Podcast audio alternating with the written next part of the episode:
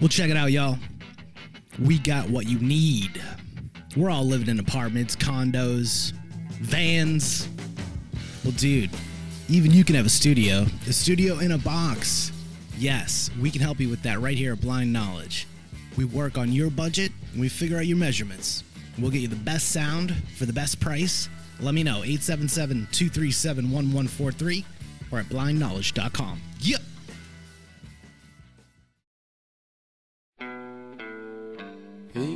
Strange when you're a stranger. Faces look ugly when you're alone. Women seem wicked when you're unwanted. Streets are uneven when you're down. Do you struggle with putting yourself first? Are you tired of feeling burnt out and overwhelmed from constantly putting the needs of others before your own? I have created a sacred space that will be available once a week for 10 weeks to learn, dive deep, and create your boundaries to boost your confidence and self worthiness. Go to www.krista-luna.com and sign up for the Master Your Boundaries course starting in September 2023. And use the code PARANORMAL to get 30% off today on www.crysta-luna.com. Welcome, everybody, to our favorite time, Sunday night. As always, Global Strangeness. Some not so strangers anymore, uh, getting together with the love of paranormal and spooky and everything that goes bump in the night. We've expanded our team, as most of you followers know. It's myself. We have Jeremy, the OG. We have Michael and Captain Hello. Scott. and this week we have a guest, and we're all super excited to have her on. It's Helena B. Scott. What can I say? How do to even introduce you? Writer, historian, linguist, medium, uh, psychic investigator, uh, and a spiritual and wellness, uh, spirituality and wellness coach. So, I mean, you name it, you do it. so, really excited to, to get into conversation. I was just saying before we jumped on here, the last time we spoke, it was supposed to be a quick little like 15 minute um, thing, and I think we went on for about three hours and probably could have went on even longer. So We did. the We did. does it all. Get ready to be prepared uh, to be wowed, everybody, because yeah, she does it all. She has lots to share. So, Thank you. Thank Lovely. you. Lovely. Helena, um, I know you want to talk about your books. You have a couple of them. You have them with us, uh, with Yes. you. So, if Mhm. you'd like to, you can uh, introduce your books. You can share where people can find you on social. We'll do it again at the end as well, so people know where to find you and follow. Sure. So the first book um, I released in, in Ireland's Most Haunted House, um, I have written other books. Um, I've written up to 15, 16 other books to date under other uh, pen names. Um, but the one that I want to showcase today is obviously the one on Loftus Hall. Loftus Hall is Ireland's most haunted house in the south of Ireland. Um, and it has a legend, a very old legend with uh, the devil in a game of cards. Um, but I found that the true legend of the house is much more haunting, the true tale, than the actual tale of the devil. And I discovered ley lines. I discovered um, it was connected to Freemasonry, the Knights Templar. Um, so lots of things. So this is the book. It's quite a big book. Um, I call it a murder weapon. So seven pounds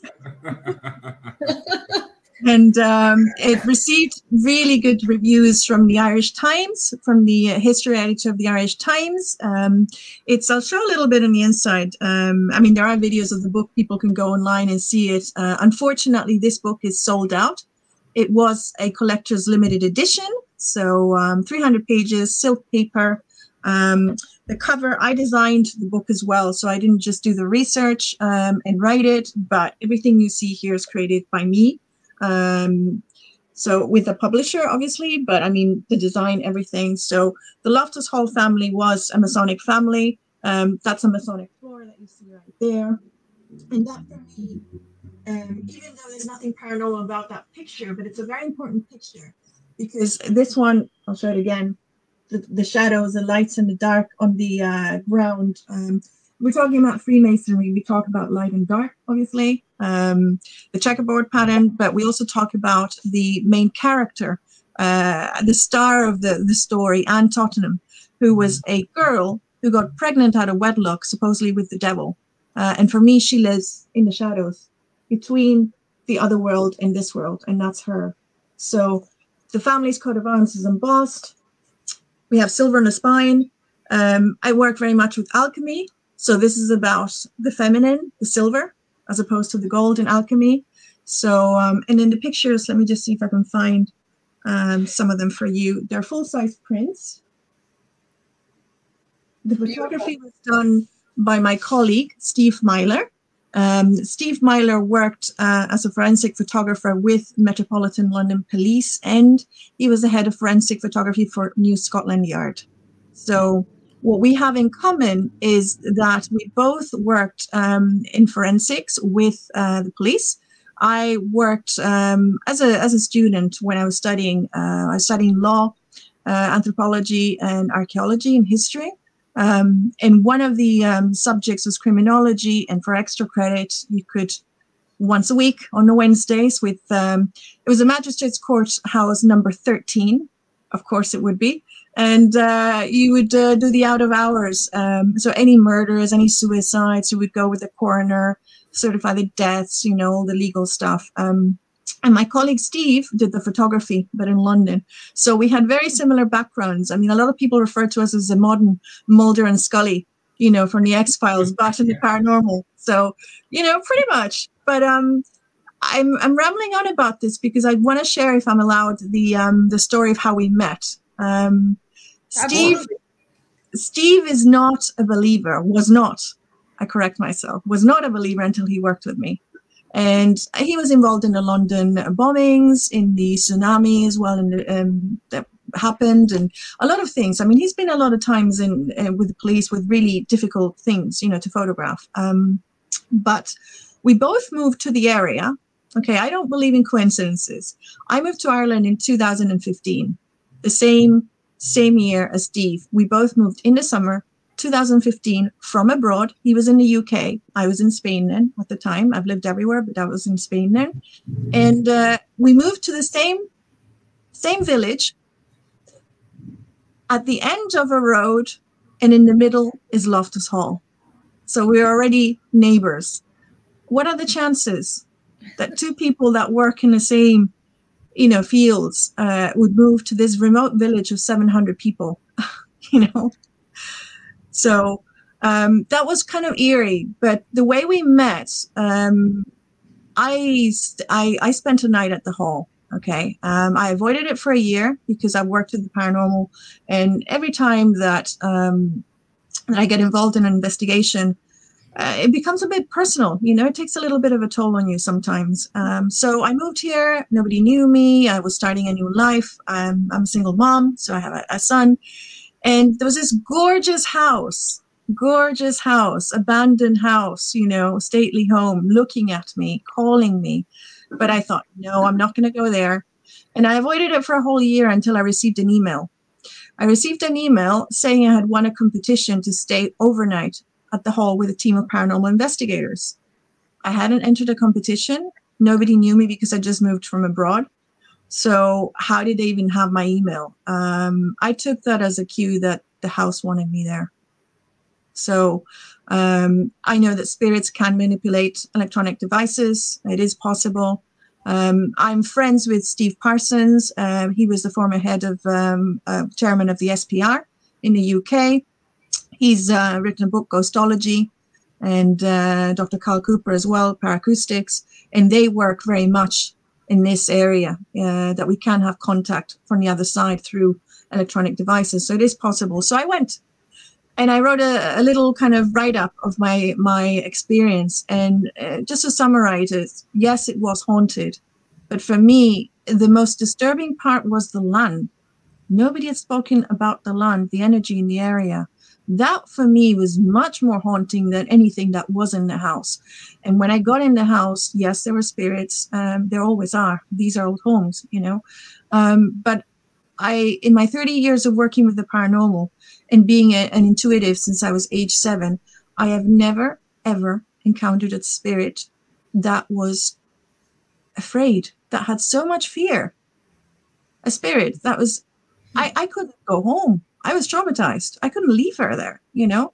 Um, and I felt that there was another spirit that wasn't letting her. This is Anne, the uh, the girl whose um, picture, uh, well, picture, portrait, as we assigned her, I was talking about. And um, I actually returned the next day at lunchtime because I, I, felt bad for her. So I wrote a story about this, and my colleague um, saw it in a paper uh, on the blog. Uh, the, they put it in blog as well. And uh, I was picking up my son from a camp or some school thing um, nearby. And as I had time to kill, I went to a graveyard because they're nice to visit sometimes, the peace and the messages that I get, you know. And sometimes in my life, um, there'll be things that happen that draw me to a certain place, a person, a door, a house. I don't know what it means, but I have to take a picture of it. So there was a grave with the name Myler on it. I didn't know any Mylers, but I took the photo and probably I would meet somebody along the line that would mean something uh, with that. So sure enough, four days later, I get a Facebook message from a Stephen Myler. and it was my colleague uh, who had read the um, the little story on the blog of Loftus Hall, my experience, and he sent me a message saying, "Look, uh, I worked with the police. I read your uh, story. I'm living in the area. I very much would like to meet with you and work with you."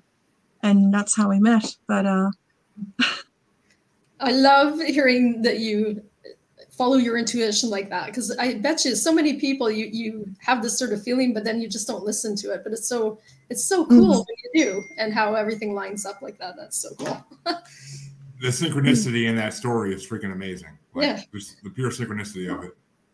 Well, the invitation, the house wanted me there clearly and uh, a series of circumstances that have you know since then this was 2015 2016 when i actually first went to the house. Now we're 2023 um, but the house has continued to call out to me. And in fact everybody else it's been uh, now it's been refurbished and it's going to be a hotel. And the manager is one of my biggest fans of my work. Uh, and initially, I had a lot of issues with the house. There's a team of paranormal investigators there, and they didn't want me there for whatever reason. Uh, they felt threatened. They didn't want me there. So I had a very hostile uh, time with that, you know. But the house has made sure that I'm the one that gets to come back. And that's quite nice. That's, quite nice. well, yeah, karma, I don't know, you know, but um, I wanted to give the house a voice because for 300 years they were telling the same story of the devil and the cards. And that was not even the real story to begin with that was a metaphor. So, you know, um, spirits want to be heard, I think, and they will make themselves heard to the right people. Um, and I think that's necessary sometimes for them to find peace, for them to know what happened to them and move on. You know, that's, I'm more of a ghost whisperer in that sense than a ghost hunter. Uh, I like to give them back their stories. Mm. Yeah, yeah, and that's lovely to hear. We do, we have all kinds of uh, investigating teams come on and there's a real difference. Some people are there for kind of the show or yes. you know mm-hmm. clickbait mm-hmm. or whatever, and then some people really have a connection with actual spirits and care about you know mm-hmm. the authenticity of the message and stuff. So it's always always lovely to hear when you're actually connected for real and um, sharing an authentic story. And real life stories are always so much better than you know the made up you know you know fun well, ones. the story Zak, book. Zak Bagans. yeah. Yeah just let me just show you because i forgot the um the smaller version of the book um just before i go on for that. So this is the paperback that's out now by the way if anybody wants to order that. It's on amazon and just the size it's quite a big paperback as well. So you see the the other book and this one okay. It's got so less photos still murder still murder with it if you had to Yes, you could. Yes, yes. So um, one thing that I just want to um, add to this, and and sorry I interrupted you about uh, Zak because he was in the house indeed. Um, so um, the stories about the house, I can't take credit for writing this book on my own because the house wrote it with me. So one of the things that, um, as a medium, as a light trance medium and mental medium, like Lorraine Warren, very much so, um, I have engaged in spirit writing, not really wanting to, but it's happened. And I would wake up and chapters would be written. And, you know, in the morning I would have things. I would even have notes that have led me to documents in, in the archives to find documents. You know, that's something that I feel has been help from the house for me. Uh, and just one example, because it was beautiful. It was really nice how this happened, of how the spirits helped and wrote the book with me and wanted to be heard. Was one of the days I was over there. Um, we are filming, taking photos, and they actually shot a movie there. Um, they shot The Lodgers, which has nothing to do with the story of the house, um, but it's a nice movie. It's atmospheric. It's a it's a ghost story between two brothers, uh, a sister and a brother. It's quite nice. But anyway, and it'd been shooting there. So when we went upstairs into the landing, uh, which is one of the photos I sent you, it's a really beautiful landing with one of the blue photos. I think if you can show it later, um, that's where I met Anne, the spirit of Anne, at 2 a.m. But we were trying to get into the rooms there, and the door was locked, and the owner was gone He'd left us the keys. So if we couldn't get in that door, that day was lost and he wasn't going to come back for the next few weeks, you know. So at that point, I felt, I feel things normally in my body. And it's usually, I always ask my students when I teach workshops about where the soul is. Okay. And the soul for me is in the heaviest part of the body, which is the gut. That's why we talk about having a gut feeling. You know, I've got a gut feeling that this, because knowledge arises from the bottom up and that's your soul talking. And I had a gut feeling that I had to go downstairs. So everybody's upstairs, and you see me run downstairs. I didn't know where I was going. And I walked into one of the rooms and then through that room into the ladies' drawing room. And I went to the mantelpiece and I just put my hand out, and there was a knob for the door there, the knob that was missing to open the door upstairs. So I went upstairs with the knob, I put it in, and everybody was uh, like freaking out like how where did you find it? How did you know? I said i didn't. They guided me there. So that's how they work with me. See and again follow your gut feelings or your intuition because it's magical it is it is jeremy so, uh, sorry i cut you off before oh michael go on i, I have a question you uh, you mentioned the land and yes. You said you had a very strong reaction to the land. Can you give us some detail on what did that feel like? What what were you experiencing, you know, yeah. with respect to the land versus the house? So the land has, um, I always say that we blame things on a house and we say that this house is possessed or is haunted or, you know, but houses at the end of the day only they're, they take on the personality of those that live within. You know, I think they're very neutral places, to be honest. So, but the land. Um, sorry. All good. My wife was talking in the background. Oh, okay. I thought we had a, a, a an uninvited guest. oh, in, in my garage, that is a high possibility, actually, from what I've been told. But oh, well, you never know. These Irish ghosts are very sociable, so you know. I, don't, so, I, don't know, um, I, don't know, I, don't know, I don't know. what type they are, but some there's some of them are just not that light. Put it that way. No. So sorry, Michael. Going back to your question. So uh, the land, the land that the house is on, um, is actually one of the oldest inhabited parts of Ireland. Okay. Um, so that's significant because we've had Druids there, we've had Vikings, we've had the Knights Templar, uh, got that land. The Normans came in, all of the invaders who come in from the east, as I say, which is the element, you know, of air. Uh, if you if you talk to the Druids, um, and they laugh at me because I say, "What is it with the land in Ireland? The elements are so present." You know, I can feel them. You know, and they gave me a giggle. And if you if you picture the map of Ireland in your head, okay, right now, just there. So the the five elements, okay, which you know, you look at Ireland and we talk about the invaders coming in for these, the air, okay. In the north, we've got the earth. Why do we have the earth in the north? Because we have the flint mines, and flint is associated with chthonic goddesses like Hecate. So it's the earth, the mother earth, the caves, the underground. In the west, we have the West Atlantic Way, the Wild Atlantic Way, which is water because it's the Atlantic Way.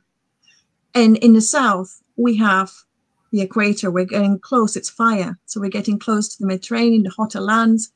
And in the middle, which is really interesting, we have the middle is the center place, like the heart chakra, where the spirit is. And in the middle of Ireland, you will have the most haunted sites.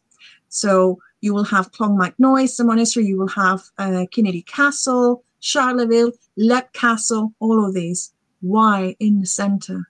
There was a concept in antiquity of center places, and this is very, very present in Ireland. So much so that when the Pope, John Paul, came here in the 1980s and he visited Clonmacnoise Monastery, he gave a speech and he referred to Ireland as the center place, as that place being the center place of Ireland, which is a concept that has been used since ancient times to refer to places that are thin places. But for example, Jerusalem was once the center place of the world, the navel of the world. We have omphalos stones, okay? And uh, a variation of the omphalos stones for the Druids, uh, the earlier people here, would have been stones that we have in the land. I, I, do a lot of work with people giggle, but phallic architecture, the standing stones that are male, phallic, that pin the land, that's feminine, you know, because the land is feminine.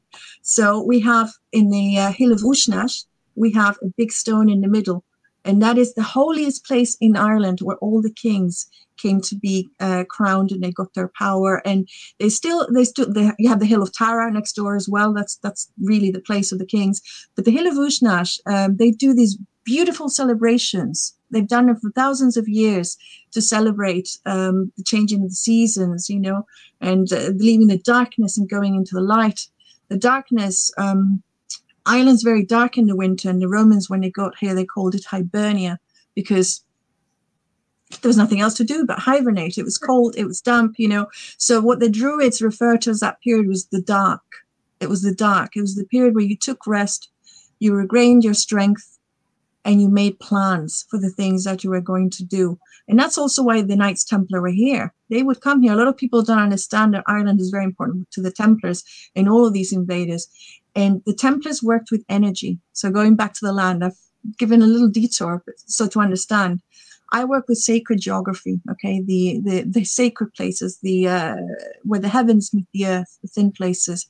In Ireland, for me, is one of the strongest places and can be seen as a hub of the paranormal, very much so, um, because not just the ley lines and the chakras and the old places, because it is one of the oldest places, but Ireland was once on the edge of the known world. Okay. The edge of the known world, it's the threshold. And who dominates, who reigns over the thresholds? Hecate, the goddess, chthonic goddess, the goddess of spirits, of witchcraft, of magic, of necromancy, many other things. The elements, the sea, the sky, the air, you know.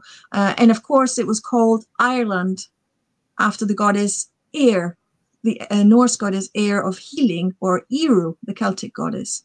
So, in darkness, when we are plunged in life into the underworld, and we have adversity in life, and we go into darkness, we go into our cave, we go there. This is alchemy again. You know, we have birth, death, and resurrection. The underworld is the threshold between the birth and the resurrection. It's the place where you go to die to be reborn, like in the mysteries, in the ancient mysteries. So Ireland is very strong in that.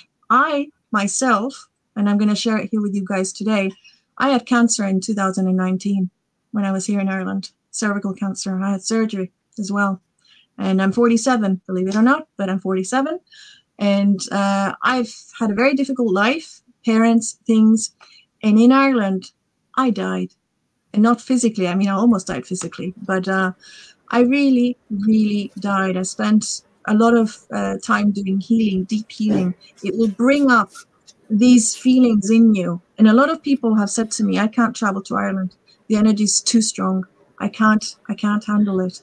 Um, because it will force you, it will kill you yeah. so that you can be reborn. So that's one of the ways that you can feel it. But for me, when I went to the peninsula, the Hook Peninsula, where this uh, house is at, I felt a pull in my stomach. Uh, some days I would be nauseous, throwing up, migraines, headaches. Uh, things would move, chairs, things would move in the house. It was very normal. I mean, I told my son, get used to it. It's not going to happen. They're not going to hurt you, but it's the energy. We're on a ley line. And I felt that we were on ley lines um, because for a very small place, why would you have a castle, a, a, Templar chapel, another Norman castle, another one, you know, a Bronze Age burial mound, a place where they found Ogham stones. This is a very, very small place. We're talking about a few miles with all of this stuff, you know. So having been trained in in, in archaeology, you know, and uh, uh, this comes from the archaeologist Alfred Watkins. He wrote a book in 1925, The Old Straight Track. He was the first one to coin the term ley line. Um, having been trained in that and all the work done afterwards by Michell and Devereux, you know, and all these great uh, men in, in, in, energy work, uh, I realized that there had to be ley lines uh, in that area. And the Knights Templar followed ley lines. They, in fact, they marked them in their buildings, and that's how they got to Jer- Jerusalem. The Camino in Spain, the Camino of Santiago, of Compostela, the Field of Stars, you know. Uh, so I said to my colleague when we were working in the book, there have to be ley lines here. This is what I'm feeling. And ley lines are significant, and they were, and I mapped them, and we can get into that later if you guys want. Uh, I sent you guys some photos as well, um, and they're connected to the architecture of the hall. Uh, I mean, that was mapping the um, what you have behind you, Michael. The as above, so below. Correct. That was mapping that. It was mirroring the heavens what is in the heaven is, is mirrored on the earth. And that came from Egypt, you know. Uh, Egypt was believed to be the cradle uh, or the mirror of the heavens. But anyway, um, I said to him, there have to be ley lines here because of the, the energy and everything. In ley lines, um, people would build buildings on these ley lines, and what they are are invisible energy lines. So I work with chakras a lot. For me, the ley lines are very much like the meridians or the channels that we have in our body connecting the energy points. So I see them. We have chakras in our body, energy points in our body. This is all invisible. And we have the same thing on the earth. And this is important because spirits, spirits, demons, entities need energy. Everything is energy. And there was a belief in antiquity that spirits could only move in a straight line. So if you were trying to block the passage of spirits, you would build in that ley line, you would pin it like the phallic posts, like the standing stones, you would pin it. And you could actually tap into the energy of those ley lines yourself and do things with that. The church found out about that. And uh, we'll get into that later if you want as well. I uh, I wrote because I gave a, an event in the Knights speaking. Speaking yeah. about the church, have you made it to the Vatican yet? Have I what? ha- have you made it to the Vatican yet? Fucking Scott in the Vatican. Scott in the Vatican. I've been in the Vatican. I lived in Italy for for two and a half years, so I've been in the Vatican. Um, but uh, well, when my father was a diplomat, not not investigating things. Uh, but I, I I have a few words to say to them. You know, uh, um, just very quickly, just for fun. Uh, if you let me, just uh, this is related to the Templars, but it was the anniversary, uh, 716th uh, year anniversary of the arrest of the Knights Templar on Friday the 13th.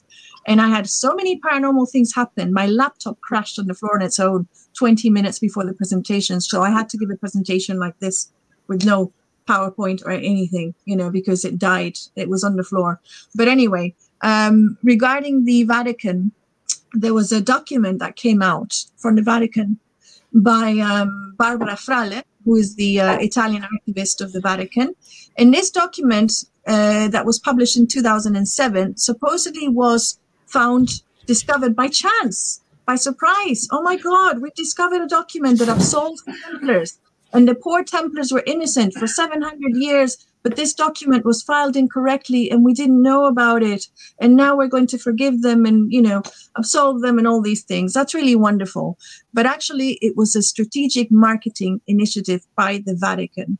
Because that document okay if you work with these things um, that document was the parchment version okay? And the parchment is called a mundum uh, in in uh, documents of the records of Chinon and the interrogations of the Templars. But you would always, in old times, and, and this was done, and we know because we have the records, you would have the draft versions, the rubrices, okay? These are the draft versions in paper. That was published in 1907 by a German guy called Finke, okay? So what this lady, Barbara Frale, suddenly discovers in 2007 was already public in 1907. And guess what? The church had said nothing, nothing until 2007 but i mean you know we're losing popularity. We're losing you know uh, christians you know let's get some popularity back. What are we going to do? Well let's let's uh, we found this document. Let's absolve the templars. So i have a lot of words to um to have with the vatican at some point because um i think that they're not innocent at all in what happened to the templars and um you know i, I was baptized a catholic but I think, um, and I loved, by the way, Father Gabriele Amorth, the exorcist. For me, he was he was he's great. I have his book on my bedside. Um, you know, he's who uh, men like him should be heading the Vatican, uh, not uh, anything else, because the church has done a lot of damage. You know, uh, and it always takes advantage of things. And and to add to the Templars, this document that came out in 2007, which everybody who is a historian worth you know, uh, who, who's a worthy historian, knew this, that this was out in 1907, you know. Um, but do you know what they did?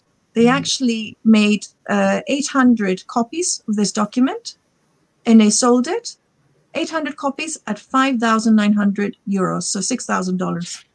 So, on top of knowing that the Templars were innocent for 700 years, and making a very good use of this uh, occasion to exploit it, you know, for their own purposes as a marketing initiative, they charge six thousand dollars each, profiting from the death of innocent men.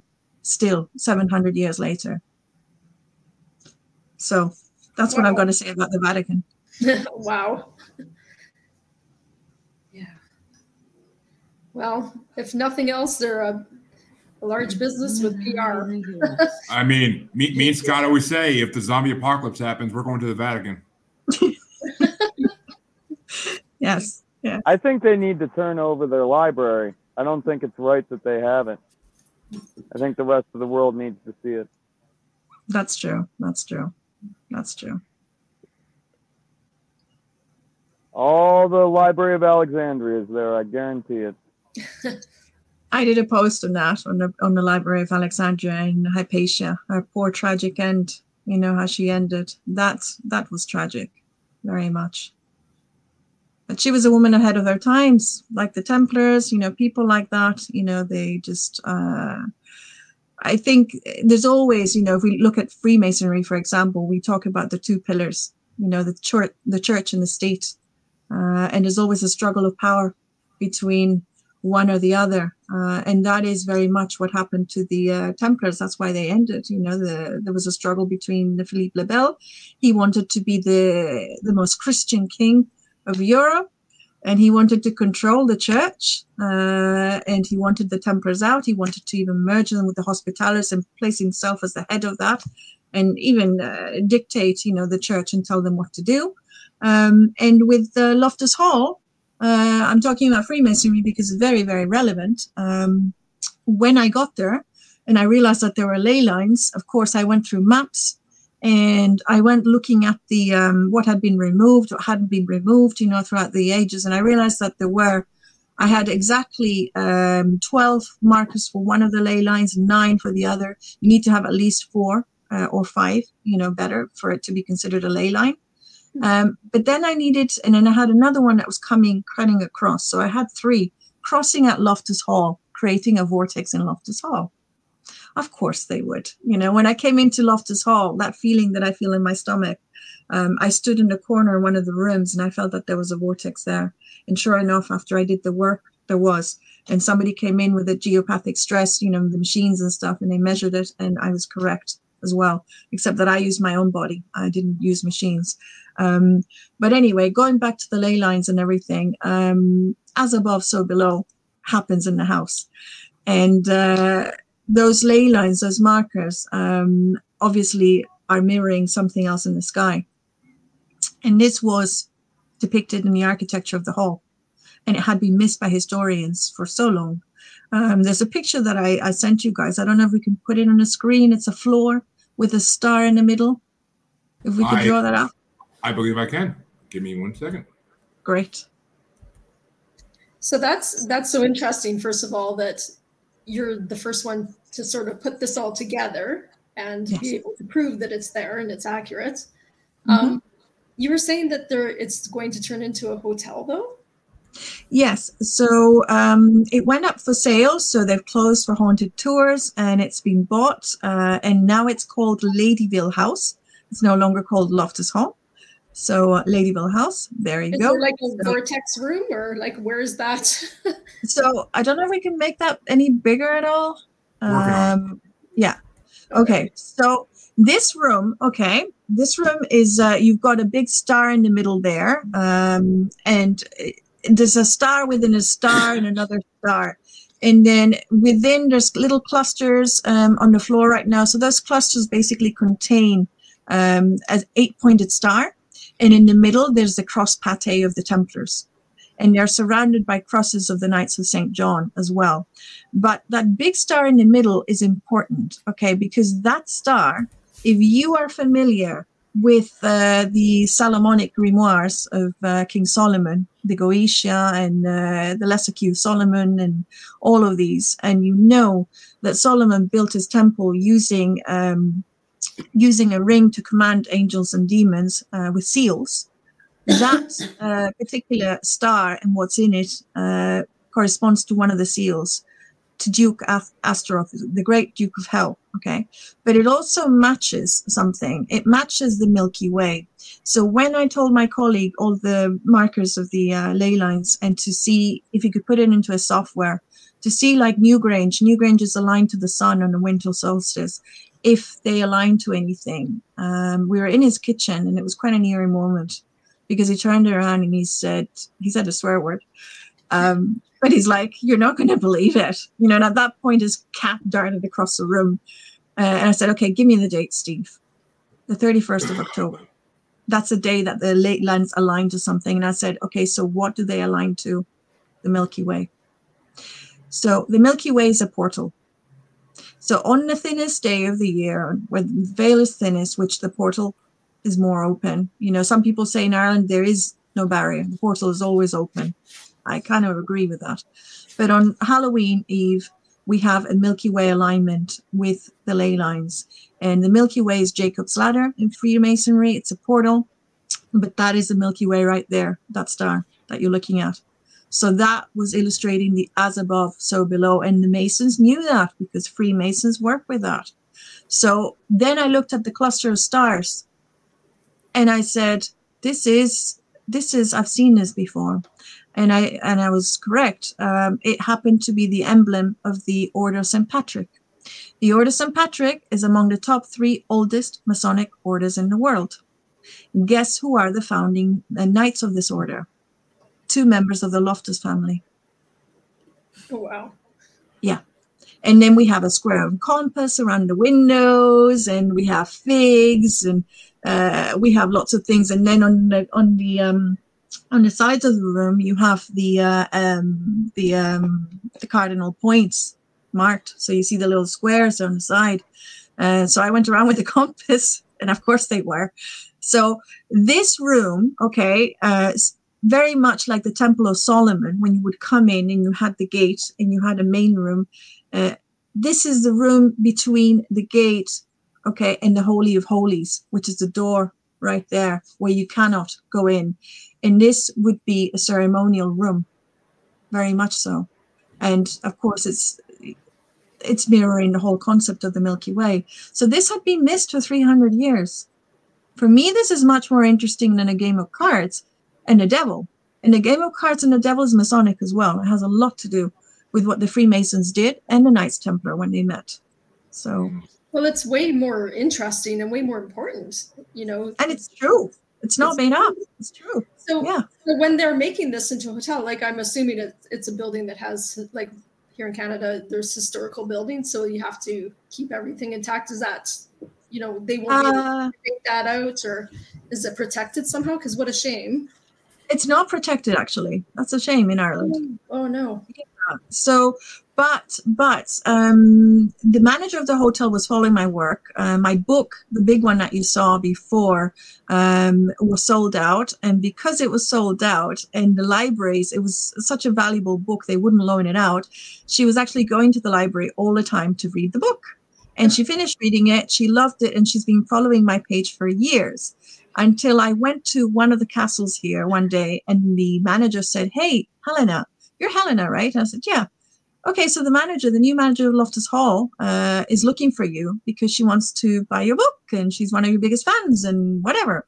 So I got in touch with her. Lovely, lovely person, um, Paula uh, Fernandez Porta, that's her name. Um, so, and we met and uh, she showed me the mood boards and everything that was going to be going on with the hotel and um, we're talking because we're planning to do things together there. Um, history wise paranormal paranormal wise not really but i mean there'll be you know the history talks certainly workshops possibly um, maybe the history of the hotel in plaques, you know, outside and inside, and maybe history brochure as well. Um, so, but she came along to my launch online, and uh, I mean, she has said, and I will take her up on that. I hope she, I hope she keeps her word. I, I'm sure she will. That I will be the first unofficial guest once it's safe enough to enter. So. I will definitely be able to come back if you guys want and uh, tell you what's going on, and maybe we'll be even able to do a night there or something, you know. Um, but um, I've seen it from the outside. It looks like they're trying to keep the style of the hotel, obviously, on the outside. Um, on the inside, it has been changed quite a lot, but they've done really good work in research. And uh, while it's a modern interior, it's modern, but it's kind of um, in the line of of, an, of a house in the 1800s in a way you know. So uh, it has respected that uh, and they're using quality materials. It's going to have a lovely swimming pool in the courtyard which i think is going to be interesting with the energy. We'll see about that one. Um, but but it's um i'm excited because like i said houses are neutral. And when i was there in the summer i was very worried about the spirits because i left for various reasons because this paranormal group came back and I didn't want to be in the house anymore. Um, I felt that the people who were there at the time were not there with the, the right intentions. Mm-hmm. And uh, I couldn't do any more, you know, so I left. Um, and one of the characters in the book, Seth, uh, who's very uh, crucial for the Freemasons and the Templars and the Children of Seth. But Seth is the lover of this girl. So the love story is true. There was a woman called Anne Tottenham. She did get pregnant uh, out of wedlock. Her, the body, it's believed to be hers, the body of an infant was found buried in the wall, which is terrific, you know. And if one does research in Ireland, history research, we have the mother and baby homes. And there was a tradition until 1983 women were putting these homes for getting pregnant out of wedlock. 1983 that's not so far ago you know? Um, and they found in tuam uh, this other historian found 3000 children murdered by nuns okay? And they were buried behind the wall in a septic tank the same way as the baby of Anne Tottenham mm. by nuns? so a, hmm? because they were out of wedlock? Yes because they were out of wedlock and in fact, okay. I'm going to say something if I'm allowed here. Uh, they might not like me saying this in Ireland, but I am a single mother. And the divorce here was not allowed until 15 years ago or so. It was illegal. Okay. And as a single mother, um, I am very, very treated very badly. Uh, I have an issue uh, in courts at the moment uh, with my other half. And uh, I cannot go into details because I will go to jail if I speak about it. That's how it is. So single well, mothers. Catholic. Come on. I you gotta have nine kids and. Yeah, it's very Catholic. and what happens in Catholic societies? The woman has no voice. The woman loses the voice, and the woman becomes cattle, property for the man, like the children. We have no rights. We have no voice. So that is something that I want to work on because, like Anne Tottenham, I got pregnant out of wedlock myself. And I was treated very harshly by my parents, who were Catholics. I was treated very harshly when I came here. Uh, my son is being picked on because he doesn't have a dad at school. And in the little village I lived in, people would, if they crossed me in the street, they wouldn't say hi to me or they would cross the road not to speak to me. Um, so, I mean, I don't think that's acceptable because as a single parent, um, I've struggled and I've worked very, very hard, you know, harder than most people. It's very difficult to run a house on your own, you know, and I've brought my son is 15 now, almost 16. you know, my own. But going back 300 years ago, when this poor lady was alive, uh, you can imagine, you know, uh, what they did. It was a disgrace for the family. And what I think happened is that this lady was not locked up in the attic, as they say, or in the tapestry room where she died, um, because this family was social. They were using the house for meeting venues for, for Masons. You know, they're not going to have somebody screaming, you know, while people are coming to the house. So she would be in her bedroom, which would have been on the second floor. In that, um, there's a picture, we can pull it up, uh, Jeremy, please, um, of a landing, and it looks blue, because I want to mention uh, that like a blue landing. Uh, like yeah, the stair. Okay. I think this is it. I, I, could be wrong, but I think this is it. Uh, actually, I'm pretty sure it's it.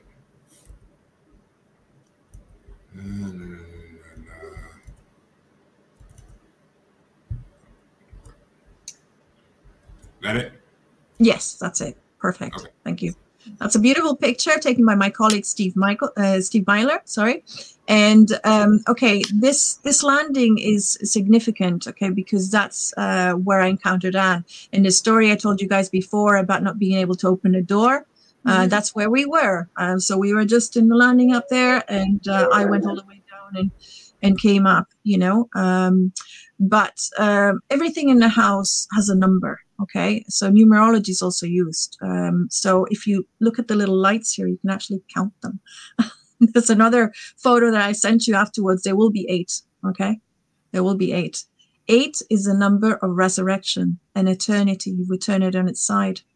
It's the snake that bites its tail. It's the Ouroboros. So it's resurrection, birth, and death, um, and very much uh, illustrates the the energy of the house. There is a cycle of death birth, uh, you know, and uh, resurrection in the house. Um, but, you know, Anne would have been, her room would have been in that floor that you see there. Okay. So she would have been probably uh, staying away uh, there. What I what I experienced, and that's why I say uh, they wrote the book with me. Um, I would sometimes in dreams or in that hypnagogic state, you know, where we're half awake, uh, half asleep, which is where we are more receptive to things from the other world, but also where we get messages from the universe and when spirits find it easier to communicate with us, okay, in a hypnagogic state. And in that state, we are um, basically the brain waves are theta brain waves. And theta brain waves, you can do a lot of meditations with them. I do them, and I think they're very, very healing but they help to connect with your subconscious, which is where you're going to get the messages sometimes from the other world and uh, spirits and uh, you know the universe and and information actually. You know you're to maybe process information things you see and later on you know? Um, so in that state um, you can experience uh, those things. But um, sorry where was i going with this? I've kind of lost the plot here. Been a long day. Um, oh yeah the second floor. So I think uh, because I, I experienced this in dreams and I just felt it, you know, I couldn't I couldn't dispute it otherwise. Um, that vortex that I mentioned in in the in the room, you know, the the ley lines crossing, it was downstairs, okay, where I experienced it. But obviously, vortexes don't stay only on one level. You can find them uh, as you go up. Um, and when I first had the experience in the house and there was a paranormal team, um, I was asked if I wanted to stay in a room on my own for a little while on on on, an, on another floor. This is like the middle floor. Okay, there's another floor on top of that, and I chose um, a room that was 13. Okay, for whatever reason, I chose 13, and I hated that room. I hate the dark, by the way. Uh, it's a bad thing if you're a paranormal investigator, but I hate the dark. I absolutely hate it. Yeah. you know, and uh, I've never gotten uh, used to it. But um, I stayed in that room. It was terrifying because there was something very dark. Um, the third floor of Loftus Hall, anybody, and Zak was there. You mentioned Zak Bagans before. Uh, he had all the experiences in the top floor, uh, which is above this one. And uh, yes, well, I was in room 13. So that was next door to where he had that. There's something there, you know. And my ah. colleague, I've done a podcast with him, and uh, he says that he never believed in any of this. But we were there one day at noon and he watched the color drain from my face because I couldn't tell him what I felt was coming, you know. And I thought, we have to go, guys. We have to go. We have to go now. The house will tell you, and you have to go, you know. But anyway, in that floor, uh, when I was in room 13, I felt that I had to ask for a room seven suddenly. I don't know why. And I said, uh, "Do you guys have a room seven here? I need to just just to touch it. That's all. I need to touch it." And they said, "Well, we do have a room seven, but you can't go in because the floor uh, has fallen through, uh, so it's very unsafe, you know, and uh, you don't really have much of a floor left." However, why did you ask for this room? They said to me. Why did you want this room specifically? I said, "Because something is pulling me there. I feel this is where she died. I need to touch the door." So I touched the door and I was there for a little while and I felt that, that it, that's what it was, but not that room because that wouldn't have existed, that floor. And when we actually looked at the ley lines later and the markers and everything else, it was exactly, if you look at this is the top floor, this is the middle one, and then the bottom one where I experienced the vortex, the vortex, exactly in the right place. So for me, she died there. So then I did some crystal work with a pendulum. Uh, I always have a pendulum. And uh, I was with Steve, my colleague. I was with the tour guide of the house, uh, Mary Nolan, who's a paranormal investigator, back in time paranormal investigators, and she organized the paranormal convention in Ireland as well. Um, and the three of us, we were in the hallway that leads out to that landing where I had an experience with Anne. And I was doing a pendulum, holding my arm as well so it wouldn't move. And I asked the question. I said, I'm going to have to ask this. Forgive me, because I don't like doing that. Because I know, I know uh, things, you know, and it's a bit disrespectful to have to ask them, I think, sometimes. But I said, Anne, did you die on this floor? And my colleague will never forget it. And it's mentioned in the podcast, the crystal work that I did. The pendulum didn't just swing a yes, it swung almost out of my hand, smashing onto the wall. Wow. Yeah. So she died on that floor. And the vortex for me is very significant. And with spirits, you know, we're talking about ley lines before. The vortex is basically where the ley lines meet. That is incredible energy. That incredible energy. And that's where she's felt the strongest in the house. And when I stayed overnight, I was staying outside what I think would have been her room then. The, the, the, walls have changed now, but she would have been in that area. And I felt a mist around 2 a.m., just kind of hovering like that in the hallway. And then it stopped in front of me for a moment. And I remember that it was magical. And I said, Thank you. Thank you. That was Anne. That was Anne. And then and it went up. wanted her story told. And uh, do you feel that the family murdered her? Who do you? Yes. Yeah. Okay. So what I experienced, and I almost abandoned the project, uh, and this is why I say that I hesitated in visiting the house uh, because, you know, uh, some people call me a ghost whisperer, um, whatever, but I experienced the pain of these people. It's not something that is pleasant. Uh, even in police investigations, where I would be able to to to tell, you know, what happened to somebody or where they had died, I experienced the last few minutes of these people and the pain the actual knife going in somewhere or it's it's horrible. It's horrible you know and i will have nightmares about this afterwards and that pain you cannot take that away from you you know. So with anne um what happened was for i think it was like six months or something like that uh, a lot of times when i went to sleep i wouldn't really sleep and i used to joke with my colleague that they would visit me. So i used to put two chairs next to my bed. Spirits don't need chairs but it was my way of saying to them I honor you. You're welcome if you want to come to my sleep.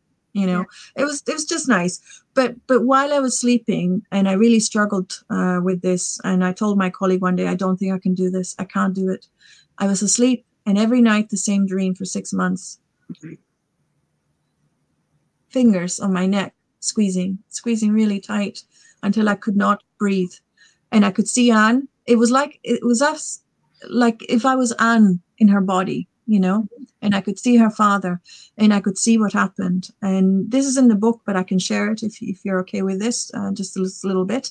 Yeah. Um, one of the last uh, things that happens in the book, um, and I had to edit it at the time because it was quite disturbing. Uh, I think, even though I tried to write it in the nicest uh, Disney way possible, if you can, you know, uh, if you will. But um, so I think that there was something going on uh, with Anne. She was a victim of incest at the time. She did have a lover. The lover was murdered. Okay. Uh, and the lover was Seth, uh, and he would have been a descendant of the Templars. He would have been Catholic, descendant of the Templars, made, converted, conformed to the religion, to the Protestants to keep the land because they would have lost the land, they would have lost everything. Uh, we have penal laws at the time, so you couldn't be a Catholic, you would lose everything. Uh, so to keep what the family had, they had to convert. Uh, but then Freemasonry was in play then, and it was used by both Catholics and Protestants as a tool for power.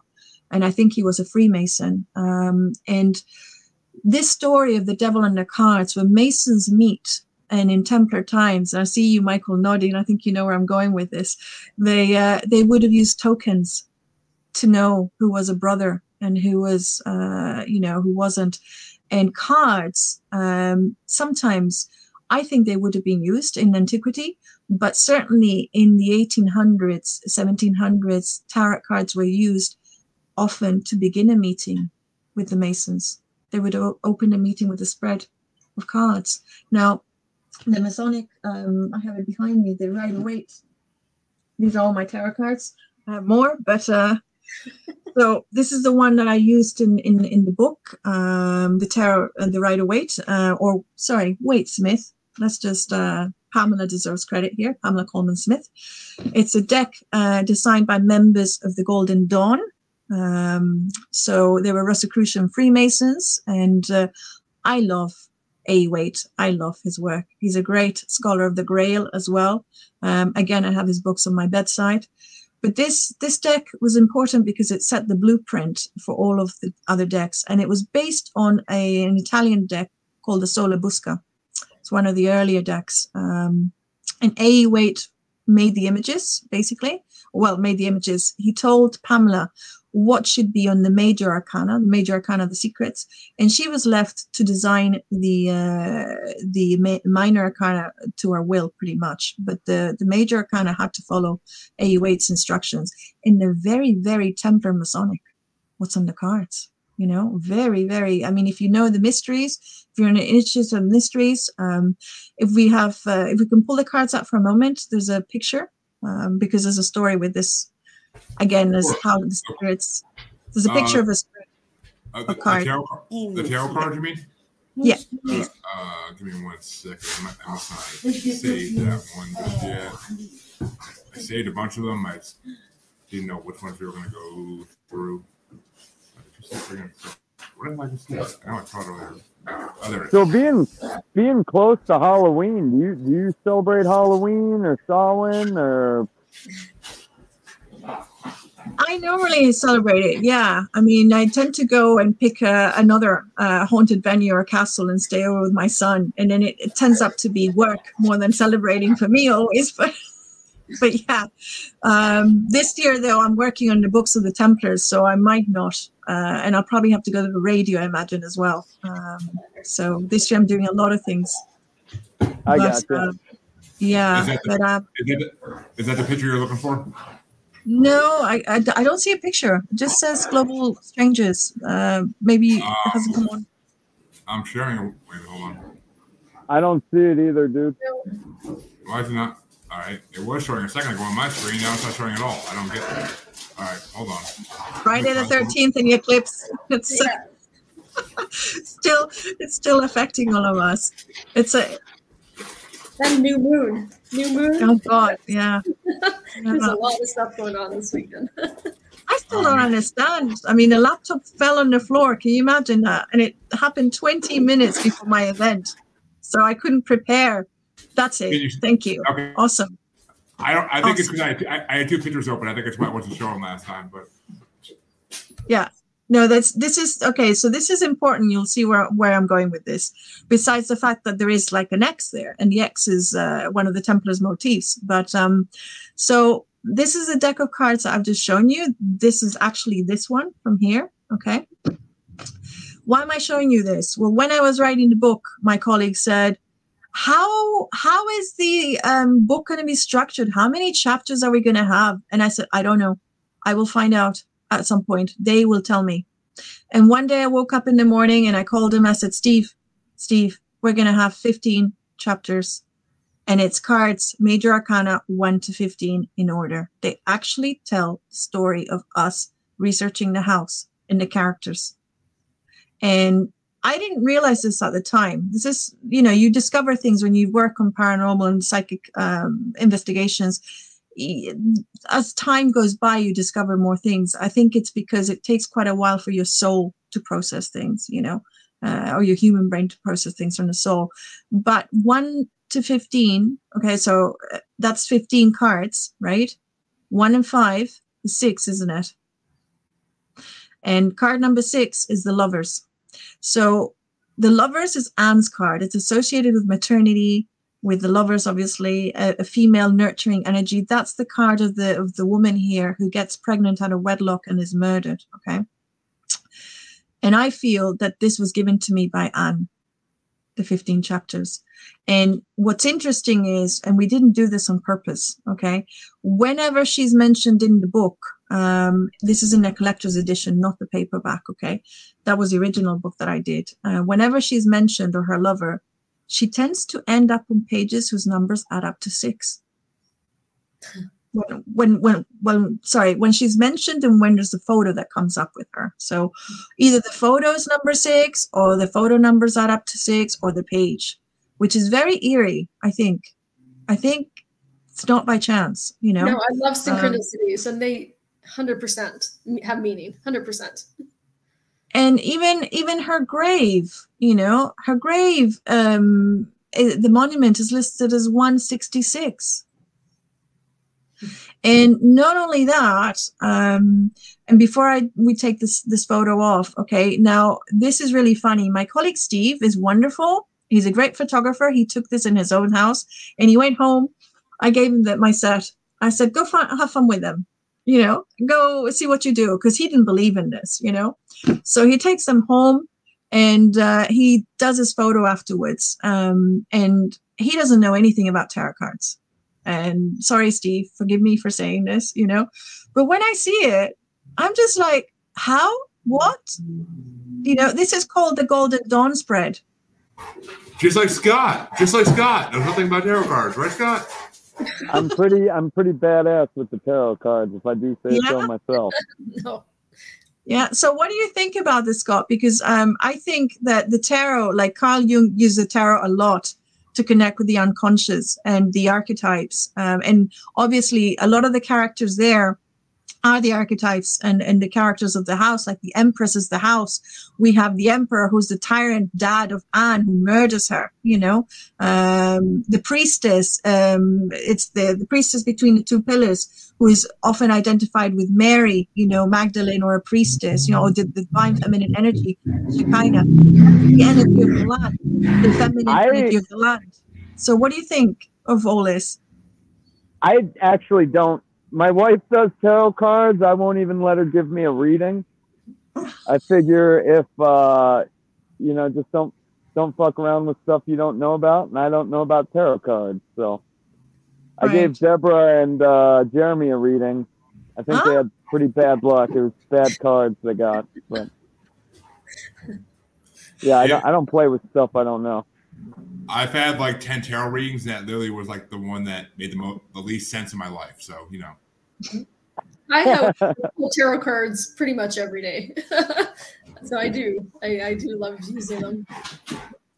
Well, I, I yeah. mean, I find them um, useful for when I'm doing an investigation and when I'm working with somebody. Sometimes I'll just pick one card out, and a lot of times uh, it will guide me you know, um, or maybe the archetype in the card itself, you know, uh, who am I seeing? What story, what myth lives in this card that lives in this person, you know? Um, but this was another of the gifts that was given to me by the house. And uh, there is no question that they wrote the book with me. So, sure. Helena, what is this? Uh, what does this display mean? What is well, this arrangement of cards mean? So this display was just the 15 chapters of the book right there So the 15 chapters in order. So we could, uh, and my colleague decided to put it, to arrange it like that, not knowing that this was an actual spread of the Golden Dawn who produced these cards. So that was just really random, you know, uh, that he would have arranged them by chance like that, you know. but that's a chapter. the Order of Golden Dawn. Wasn't that also Aleister Crowley's uh, organization? Yes. Yes, it's interesting that you say that because I went to a uh, masterclass on uh, esoteric Freemasonry uh, the other day, which is what Aleister Crowley did. Uh, Thelemic uh, Freemasonry, uh, everything with Thelema, which is what he set up once he left uh, the Golden Dawn. So the Golden Dawn was set up by three Rosicrucian Freemasons, um, and Aleister Crowley joined later. W.B. Yeats, which a lot of people don't know, was also a member of the Golden Dawn. Okay. Um, and a lot of women that were very influential at the time. And many of them were involved with theater. So women, we would have like Annie Horniman, uh, Florence Farr, who's my favorite, who ended up running the Order of the Golden Dawn. Uh, she worked with Egyptian ceremonial magic, very much like Aleister Crowley. And Crowley, when he joined, he was very young.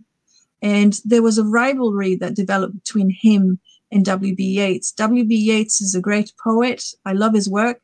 His poems, by the way, are not poems, they're actually incantations. That's why he reads them in such an interesting way and the plays. Um, he wanted to set up a mystery school with Maud Gonne, uh, and that didn't happen. But they did something really interesting that Crowley liked, and I want to bring that to uh, to um, uh, to the program if I if I can talk about that. So Crowley was very, very quick in learning, uh, great gifted magician. And I think he did some great things. I mean, the Thoth Tarot, you know, or, or, or Thoth, you know, however you want to say it, based on Tahuti, the Egyptian god uh, of alchemy, that's a great tarot. That's that's a really interesting if you look at the the images for meditation. And um, some of the concepts of, of esoteric Freemasonry and Thelemic uh, Freemasonry, for example, the alchemical marriage, which is a sacred sex union, uh, I really believe in that, uh, and that comes, you know, uh, that's that's the main core of Thelemic uh, Freemasonry and esoteric uh, Freemasonry. And um, there's a woman, if I can show her book, actually, um, this lady here, American, Ida Craddock. So this book is called Sexual Outlaw, uh, Erotic Mystic. So I, read I read you read that? Oh yeah. So that, that, like that, that, that, title sells me right away. That title sells me. of, of course, Jeremy did. Of you're, ta- course, you're talking Jeremy to a man did. who has the Kama Sutra on his, living, on his living room bookcase. So.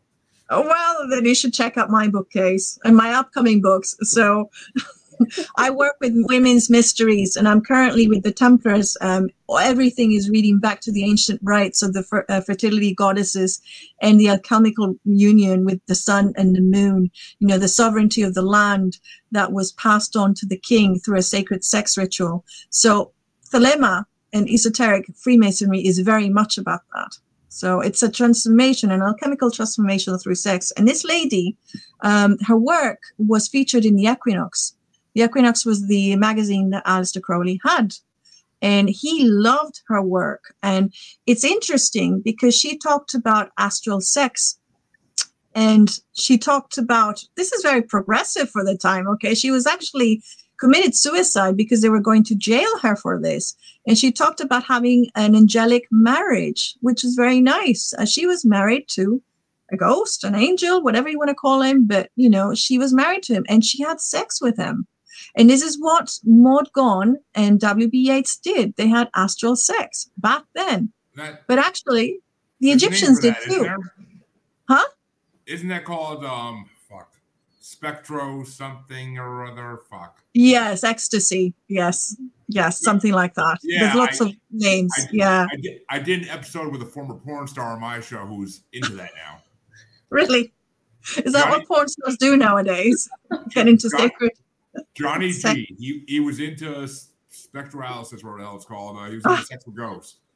I it well, was the weirdest, weirdest episode I ever did in my life. okay, so I I might give you guys a uh, a sneak preview here, or something that I'm working on, which is um, going to be part of my work, um, and is very much connected to the Knights Templar, the Cathars, Gnosticism, um, even Jesus and Mary Magdalene. Hey, you know, I'm going to throw it all in.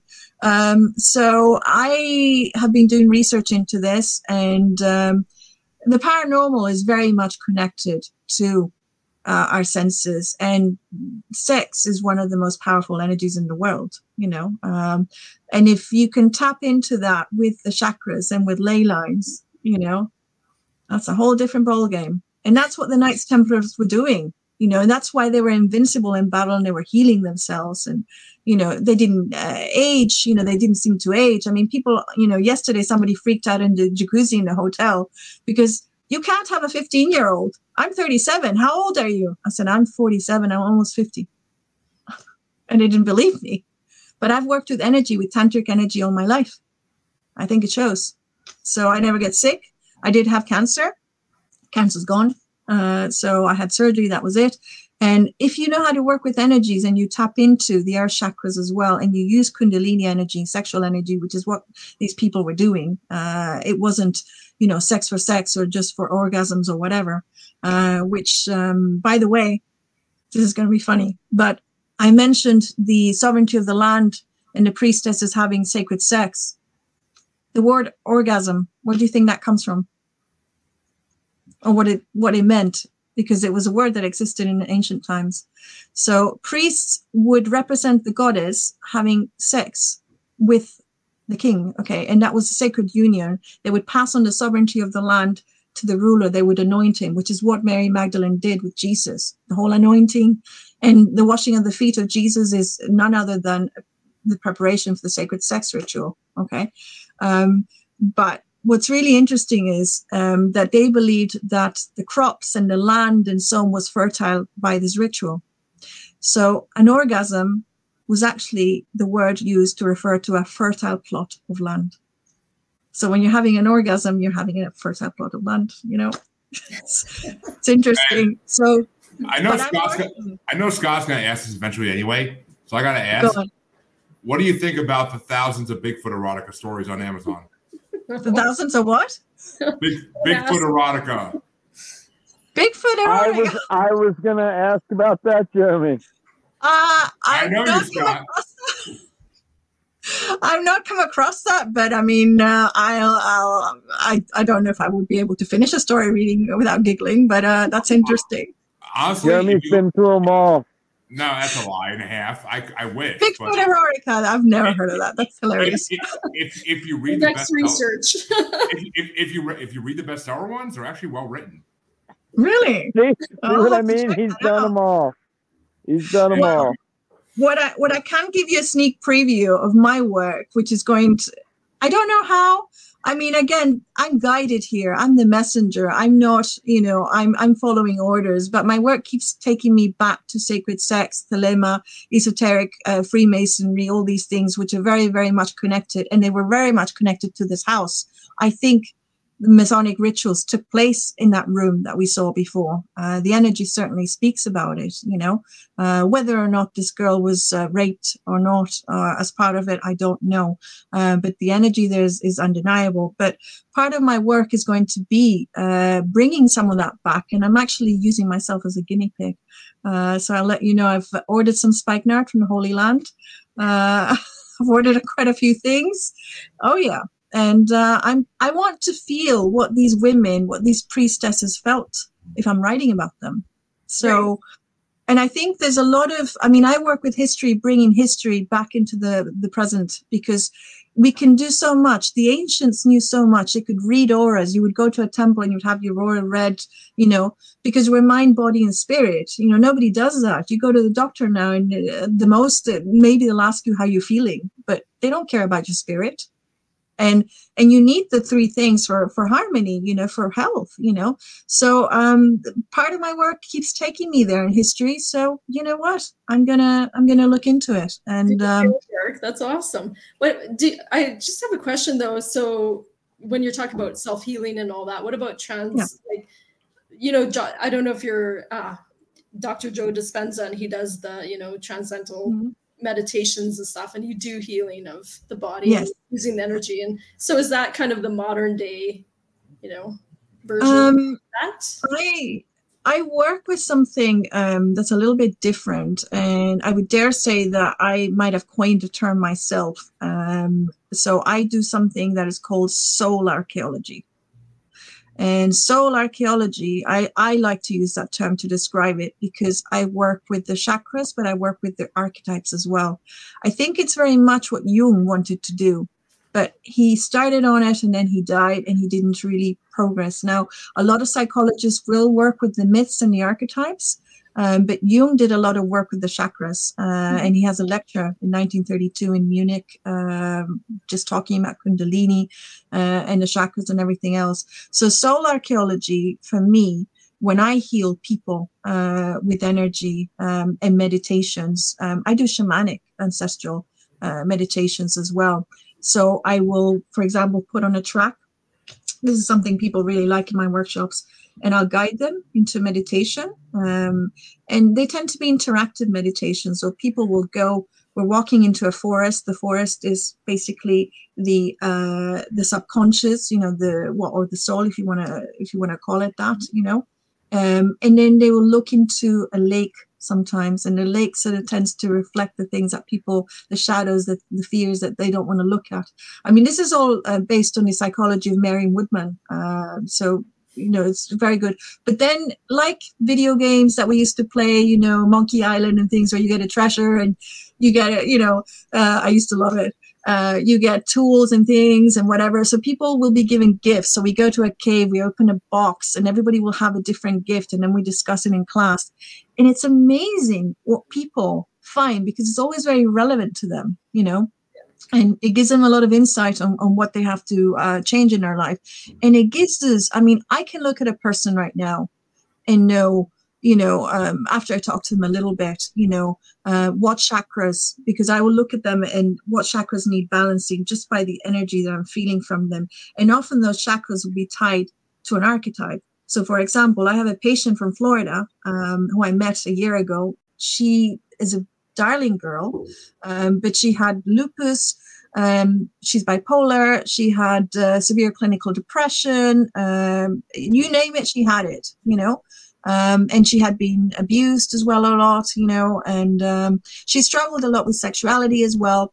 So when I talked to her, I said, she's very intuitive, she's very connected to the spirit, uh, she's pagan. Um, and she was telling me, so her throat chakra was great, you know, her brow chakra was great, connection with spirit, but the physical chakras, she was very much struggling to say no to people. She was struggling um, she was struggling with her self-confidence. She was struggling sexually as well. That's the physical chakras okay? So we can look at the body they're invisible. Upper lower. Upper have to do with spirit as above so below. Here we go again the physical have to do with with the body with our existence on this plane um in the physical um for her i noticed that the physical tend to um, affect people with um depression anxiety uh, willpower, that's a solar flex- plexus. So this girl was very much a caretaker. And I made her read with me the story of Persephone and when she gets taken to uh, the kingdom by Hades. Now, Persephone has two sides. She has the maiden, the spring, the youth. Then she has a very scary side as well. You know, that's a dark ass story to go with. I know, I know. Well, my Persephone maiden, who is lovely, uh, has turned into a real seductive Kore, and uh, you know, and she's engaged now, and she's turned her life around in less than a year. And she'd been referred to me by a friend. Now I'm not charging her a penny at all. So, and this is my offering to the goddess Hecate. So, to charge uh, to, to help another sister. So I see her free but uh, for me, it's it's been a joy to see somebody turn their life around like that and see somebody that couldn't even tidy their bedroom or get out or have a shower, you know, um, made up with her mom, get engaged, have her house tidy, you know, all these things, uh, get into spirituality now. She's looking okay. to become a druid of all things, you know. So um, spirituality is very, very, very important in healing. And trance meditations, I've done a lot with her of these journeys, which involve the theta brainwave state because you're using binaural beats. So you're working with the theta brainwave uh, frequency, which is the f- frequency that trance mediums use. And that's working with your heart chakra as well, because we say that the theta brainwave frequency is the frequency of the heart. Uh, the waves have been measured and actually green. And the heart chakra is the uh, invisible bridge to the other world and our world. But it was what was used for astral travel. It's uh, the uh, the heart chakra is connected to the astral layer. So it's a gateway you know and the egyptians were very very proficient in this. Um, again in my talk with the templars i talked about different hieroglyphs. I'm a member of the egypt exploration society. And in egypt uh, we have medicine and magic are one. And the um, the Egyptians had two hieroglyphs for heart. Okay, they had a, a, spiritual heart, which was the ib, ib, and it looks like a little container, a vessel, which is very much what the heart chakra is, a vessel. And then they had the physical anatomical heart uh, of flesh that we have beating in our bodies, uh, which was the hati, the head of a lion and the paws. Okay. Um, and how do we know that they worked with the heart chakra? and theta brainwaves and astral. This is really interesting because you look at the pyramid text and you look at the hieroglyphs and you look at the drawings. Probably all of you guys are familiar with the weighing of the heart ceremony, where you see the scales. Yeah. And Anubis leading uh, the deceased into the judgment. They're going to see if their heart is heavier than the feather, the feather I, of the heart. I got to ask if you're bringing that up. Go ahead. Have you, have you read Neil Gaiman's American Gods? Yes, I have, and I have the DVD as well. I love Neil Gaiman. Neil Gaiman is the he has got to be the best audiobook narrator I've ever heard. Mm-hmm. Mm-hmm. His uh he did the um the the Norse mythology book too. That was awesome. Yes, yes, he did. And actually he did another book. If you let me go get it, it's a bit naughty, but since we've been on the subject of naughty books. Oh, we are naughty here, so go ahead. And Debra, do, Debra, do you want to learn some tricks from uh, Helena? Sorry, say that again. Do you want to learn from some tricks from Helena? Just saying, uh, bring this, bring the sex magic to Canada. oh, there's some sex magic already in Canada. Don't you worry. Oh, I gotta go to Canada. Shit. Have you have you guys read this one? The Sleeper and the Spindle. Hmm. So it's a beautiful book. It's it's beautifully illustrated. Um, and it's basically the Sleeping Beauty story, um, except it's erotic and made uh, into a lesbian story. so it's quite interesting. Quite interesting. and it's by Neil Gaiman, but it's it's a beautiful book. I have it in my bedroom as a book. Of course, uh, you know it looks um, very innocent, but it's not. so yeah, uh, he does the best narration I've ever yeah, he's anyone on Audible. He's one. He's one of my favorites, um, and um, Neverwhere, and uh, it's just uh, non-stop. He's he's he's really amazing. He did some some of the Sandman series too, I think. Oh yeah, of course, of course he did. yeah. and his Pretty sister, that and uh, oh, that's lovely. I used to be a goth, so I love all of that stuff. I'm still a goth, always a goth, once a goth, you know. But uh, you never grow out of that. Okay, cool. So, so what do you think uh, about the uh, the like the thing they're doing in England with like the map mapping out DMT world? Does that tie into anything uh, you're have you ever messed with that? heard of this? No. What are they doing exactly? So I think I think it's Cambridge, but they're giving people high dose DMT trips, but they're it's through really? an IV, so it's for like uh, 30 minutes to an hour long, and uh-huh. they're mapping out whatever place you go to. I, think it's like a shortcut to astral projections or remote viewings. Mm-hmm. It's, it's the drugs project you into that state. Mm. So then people are well, doing meet and they can, you know, actually map out. Um, and if enough DM same information, then it's you know legit. So they're kind of verifying it that way.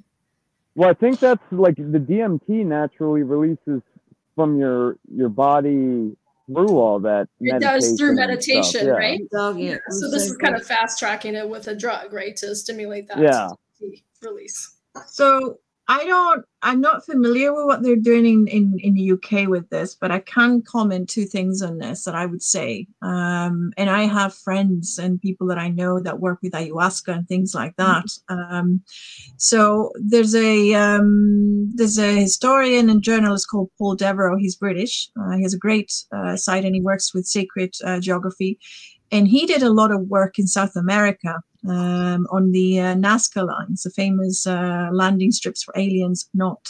So uh, he discovered uh, pottery fragments um, in caves nearby, and he his theory, which I agree with, is that the Nazca lines were actually lines to guide the shamans when they were flying back across the land and coming back from their trips um, because they found the pottery fragments and they found uh, what seemed to be plants, uh, hallucinogenic plants on the uh, fragments that they would have taken to take these these trips.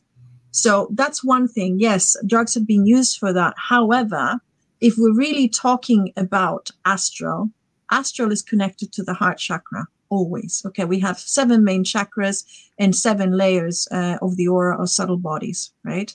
And the heart chakra is the astral layer, and that's how the Egyptians also they travel with that and so on. You know what I was talking about with the feather before and everything. Um, if you're working with your chakras to do astral travel, which uh, for me is the only way, uh, and you're working with drugs, we've got a problem here because you cannot drugs affect the chakras they affect grounding. Uh, people forget about all these things, but you need to ground because you need to be anchored to the present moment uh, because this is where all the paranoias and psychological issues happen afterwards because people are not grounded and they're working with substances and they're not, you know, they're fast tracking, as you say. But fast tracking for me is like junk food nowadays. It's not good. Might Yeah, give you a nice Do you feel. Every once in a while, you know. I mean, I'm not trying to convince anybody not to take drugs or to take drugs, but what I'm saying is if we really want an authentic, authentic astral experience as it should be, I wouldn't do it with drugs. You know, uh, And I'm pretty new to all of this, but my sort of take on this is um, if you do it through meditation, like you practiced, you, you're grounded, like you say, and you also know when negative energies come, how to rid yourself of that, or you know. So when you're fast tracking, if there's something, if there's something scary, I mean that's traumatizing. I think. So Of course that's it what I is. think About that is I that mean, fast track first- into that, and then it's some terrifying experience.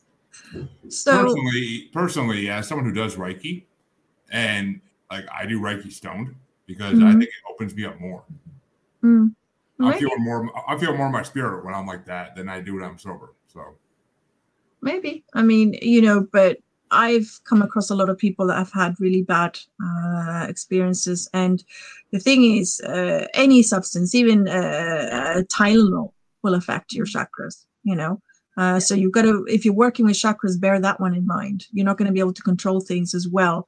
Um, the other thing that I'll throw in the mix here that nobody's considering, and I have to speak about this since I'm now priestess, according to the Irish press, they call me a priestess, uh, and I'm working with sacred sex and all these things. It's that actually sex leads into trance and leads into tra- astral travel itself.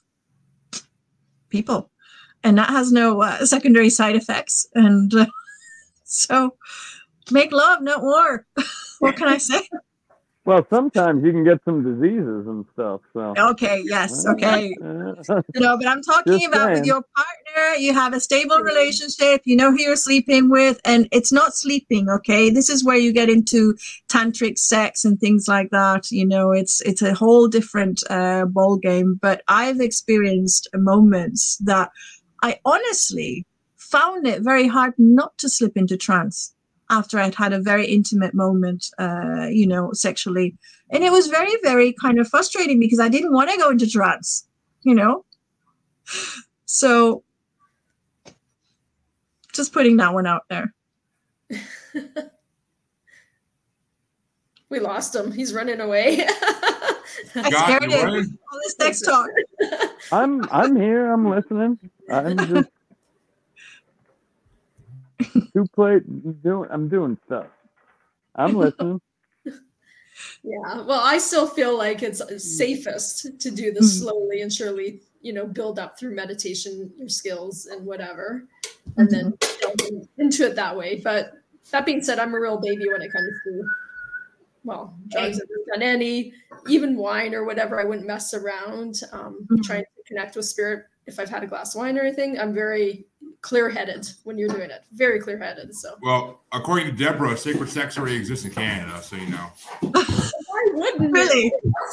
It's a huge. No, no, no, no, no. I'm go- I'm gonna. I'll probably get kicked out of Ireland or maybe burnt at the stake, but I'm gonna have to. Uh, I'm gonna have promoted in Ireland. So, um, Debra, I want to pick up on something that you said, which is awesome as always. Um, what you said about uh, wine and spirits and things. Um, so, something that completely traumatized me here uh, in Ireland is um, some places uh, have these um, wining and dining things, and you know, and they mix sort of you know spirit sessions or kind of lockdowns or whatever, with people having dinner and drinking. Uh, and you probably know when I'm saying this are understanding why I'm saying this, but uh, you cannot ground and protect with alcohol in your body. Yeah. Forget it. Forget it. And spirits are called spirits because of spirits, because when you're in that state and you go to a pub, it's very easy for a spirit to just hitchhike a ride through you. So, you know, uh, it's not that you can't go out and drink and you think you're going to bring something home with you um, but there are ways and, and, ways of doing this, you know. Uh, but a lot of people who hang in bars, they will bring things with them home, you know. I mean, t- typical. See, this is why I don't, I don't do tarot cards. And t- better safe than sorry. Jesus Christ. Typically, Scott. I mean, I think in America, if we go out to, for spirits at a bar, we're hoping to bring something home with us. I mean, whether whether, whether it's actually like good or not. But then you have to get the sage out the next morning and get her out. Dep- depends how much it was sacred or not. Goddamn, Debra. but okay, okay. So a different kind of um, hitchhiking uh, or, or, or, hitch riding. Um, not so much in a bar, but let's talk about hospitals because that happens in hospitals. Uh, and again, it's because you're not grounded and you're not controlling your chakras. So when you go and have surgery, and you get anesthetics mm-hmm. and you're drugged and in that state. Oh, that's like a free pass. See, I don't do hospitals either. Scott, you're very, very sane here. I think you're the most. Oh Scott breaks his, of all of us. Oh Scott, bre- Scott breaks his arm and he's like, "Oh, it's just a scratch." yeah, he's playing very, very safe. I'm impressed, Scott. Tape well, that my, shit my up. And... is never mind the spirits, but I'm I'm a bit of an em well a bit a huge empath, and so it's the human yeah. emotions I take on too. Yeah, so, yeah. Like, that's yeah. the most frustrating thing for me uh, that I've been learning, you know, learning mm-hmm. about, learning how to deal with. But so bars and things like that, I mean, there's a lot of all kinds of emotions and low vibrational whatever going on because everybody's, you know, loose and whatever, not grounded like you're saying. So, yeah. I find it hard you know um, it's not that i'm antisocial you know but i really don't uh, like going into bars. Uh, yeah me too. Me too for I that reason. say, you know and i do like enjoying a nice drink. I mean i was having a templar beer uh, before we got on here um, which is something that i'm going to be involved with actually because i've created a, a medieval wine or rather resurrected from the dead oh, nice. Uh, a wine that was drunk by templars. But um, I there's something about you know going to places with a lot of people. Even when I go downtown or shopping, I always tell people um, to protect. And imagine you're wearing an armor of lead. You know, I think that's one of the most protective things. You know, or um, a lot of people do this wrongly and uh, surround themselves with the bubble of white light. Please, you know, indigo or blue, purple light, not white light. Um, there's a lady book I have uh, where is it? Uh, spirit release. Here it is. Sorry if I can show it for a minute. This is written by Sue Allen. Uh, Sue Allen was a teacher, I think almost 30 years at the London College of Psychic Studies, where I'm a member. Uh, I was trained, and uh, I've been in talks with the college to teach there myself. So they've said yes. So I'm going to be a lecturer and a teacher at the famous London College of Psychic Studies. That was my dream since I was a little girl. So uh, that was last week uh, that I was talking to them. Uh, possibly Knights Templar, Freemasonry, esoteric uh, things, and ancient energies. Uh, Shit, we, we need that. We need that in America. We need those classes in America. Like, come on. Well, I do them online, guys. So help me get the word out. You know, because I I teach all of these things online. Uh, I have actually now an Eventbrite, um, some uh, workshops on negative energy, cord cutting. You know, um, uh, clearing energy and the white light is one of the things that i say because when you guys you will probably know when you go to a haunted house uh, and if you're lucky they do any grounding or protection, uh, these guys. And they always say, surround yourself with a bubble of white light. And at that point, I leave the building like Elvis, you know, because I'm just like, this is nonsense. A white light is going to attract every kind of entity in the building to you. It's like having a neon sign saying, hey, come and possess me. So we do we do purple. If you believe in protection we would do purple or indigo like uh, sue allen's book says because that cloaks your energy from negative entities. So you can still interact with spirits that want to interact for the highest good or who are human and uh, who are once human and don't mean any harm what we call the uh, non non dark force entities you know spirits of the light but you're cloaking yourself from the ones that are not there to do any service for humanity and our demons and mm-hmm. dark forces and so on. Uh, I think that's very important to know that, you know. My greatest thing is, you know, I don't understand why this isn't taught in schools. You know, if, if think of how much big religion, Debra, big religion. Well, it and right. politics and yeah. you know whatever. But my gosh, could people really run their lives different if they knew how to rid themselves of blocks and negative and energies. But and, then they wouldn't be tools in, in the Illuminati's machine, Debra. Come on. Man. well, I understand there's a purpose behind not teaching this and keeping it away from people, but my gosh, could this change everything?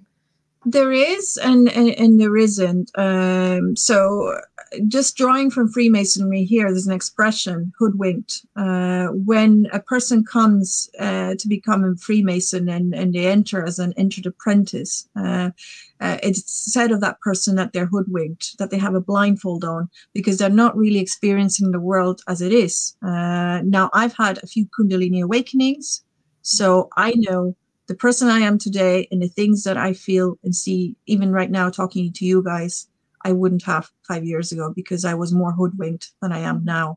Um, this is this happens to most people, uh, and unfortunately, what's very sad is that they're getting, let's say, a ten percent of the real experience of life, and they could be having. They might still have the same problems. They might still have issues with their parents, or not have a partner, or whatever.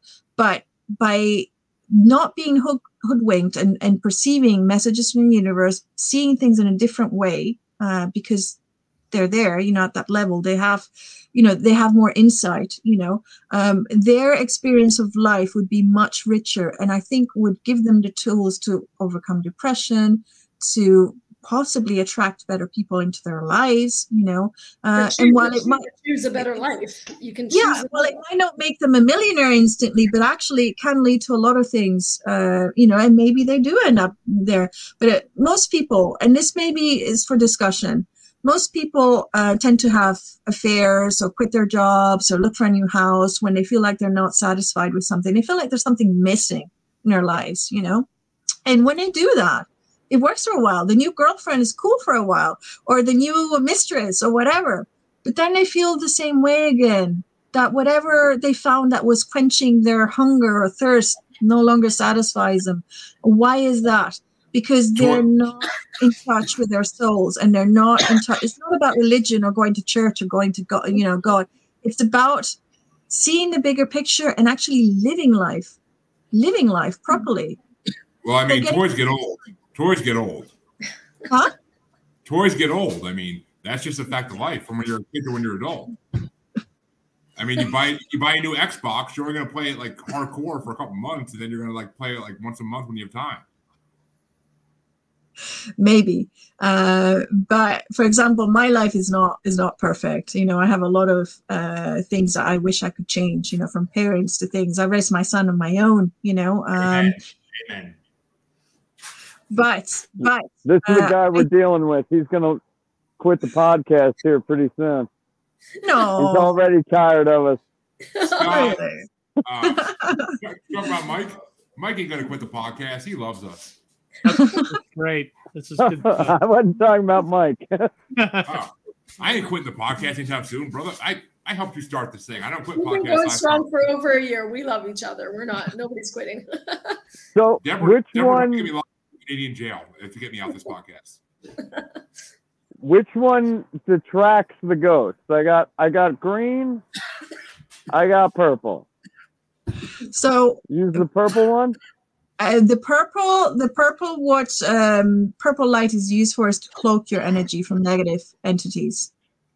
So the green, I'm not sure about that. So Okay. White light, white light we use for cleansing and energizing, uh, and this is as taught by the College of Psychic Studies. And actually, I don't know if you guys are familiar where the white light comes from. Yeah, that's it, white light. That, so where does the white light? get rid of the ghost. To get rid of the ghost. Uh, why do you want to get rid of the ghost? Me, me and them don't get along very well. Seriously, I mean, if you, I mean, if you could tame the ghost in my house, I mean, we we do the little bit of uh, cedar burning and uh, yeah, Santo, Santo Ano burning. Like, no, we don't, we don't use sage. We use my Reiki master sent me uh, cedar and Santo mm-hmm. Ano or Paula Anto, something like that. Santa Paula, whatever, the hell, whatever the hell it is. Yeah. Mm-hmm. Yeah. She sent me those and we use those, but I mean, it basically makes the ghost stoned and they walk around according to mediums. Um, so the white light, um, comes from the book, the Egyptian Book of the Dead. If you guys want to look it up. So, um, and to get rid of the ghost, if you want to, if you want to get rid of a ghost, as you say, uh, which I think is quite rude, Scott. That's what I think too. Well, let him live. I mean, writer, let him, you know, let the let him. If, if I'm in a room for that, they can have the room when I'm gone. We're sharing. So, sharing is caring. One of the best ways for a spirit to sort of leave is when they realize that they're dead. Okay, when they realize that they're dead. So a lot of the times it's just easy, very easy to do spirit release when you actually engage with the ghost and not say, give me a sign and knock on a door and all these stupid things.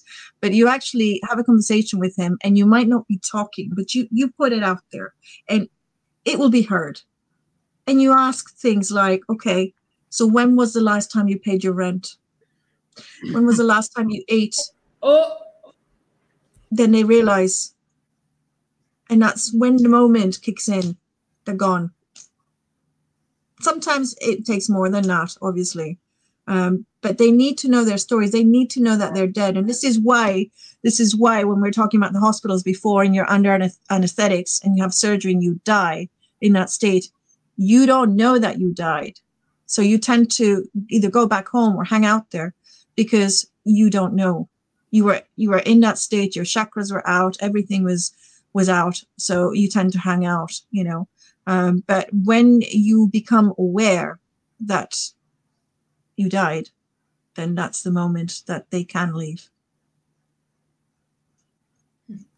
So, and that's a very that's, powerful moment. Just a conversation, Scott. That's all you got to do. That's my next game plan. Next time I, I, think there's I, a ghost. When did you pay rent last? Get out of here.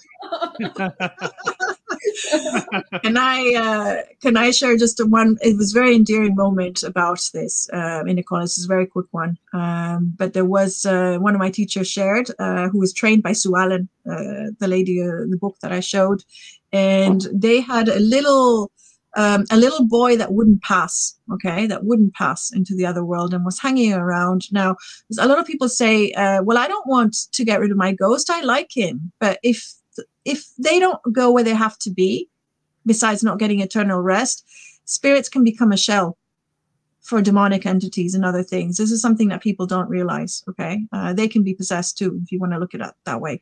But anyway, this little boy wouldn't pass, and he wouldn't pass. And normally, sometimes you can call and somebody in the family to come and get them. That's usually supposedly what happens when you die. Somebody that you know, a relative, will come and get you. But this little boy didn't want that. He wanted his dog, and his dog came to get him. And he didn't. He didn't pass until the dog came to get him. And that was one of the most moving stories for me. Well, I, I mean, just watch The Conjuring too Spirits can be controlled by demons. Mm-hmm. Yeah. yeah. That damn yeah. nun. That damn nun. That's why I don't trust the Catholic religion.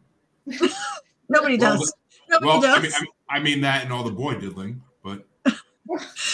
I think we should all go to the to the Vatican and have a, a show there with them. I swear, why the U.S. Army hasn't invaded the Vatican yet is fucking beyond me. It's fucking beyond me. There's so much information in there. We could control the world. Sorry, Debra. That's we control the world. Well, guys, I'll just put it out there. If you guys, uh, if you get the resources, I've got the language. I speak fluent Italian and Latin. So you know, yeah. Let's nice. get a plan, guys. Let's get a plan. uh, we don't. We don't want them knowing what we're saying. They, we just want to see our military screaming words they don't understand, going for the bookcase.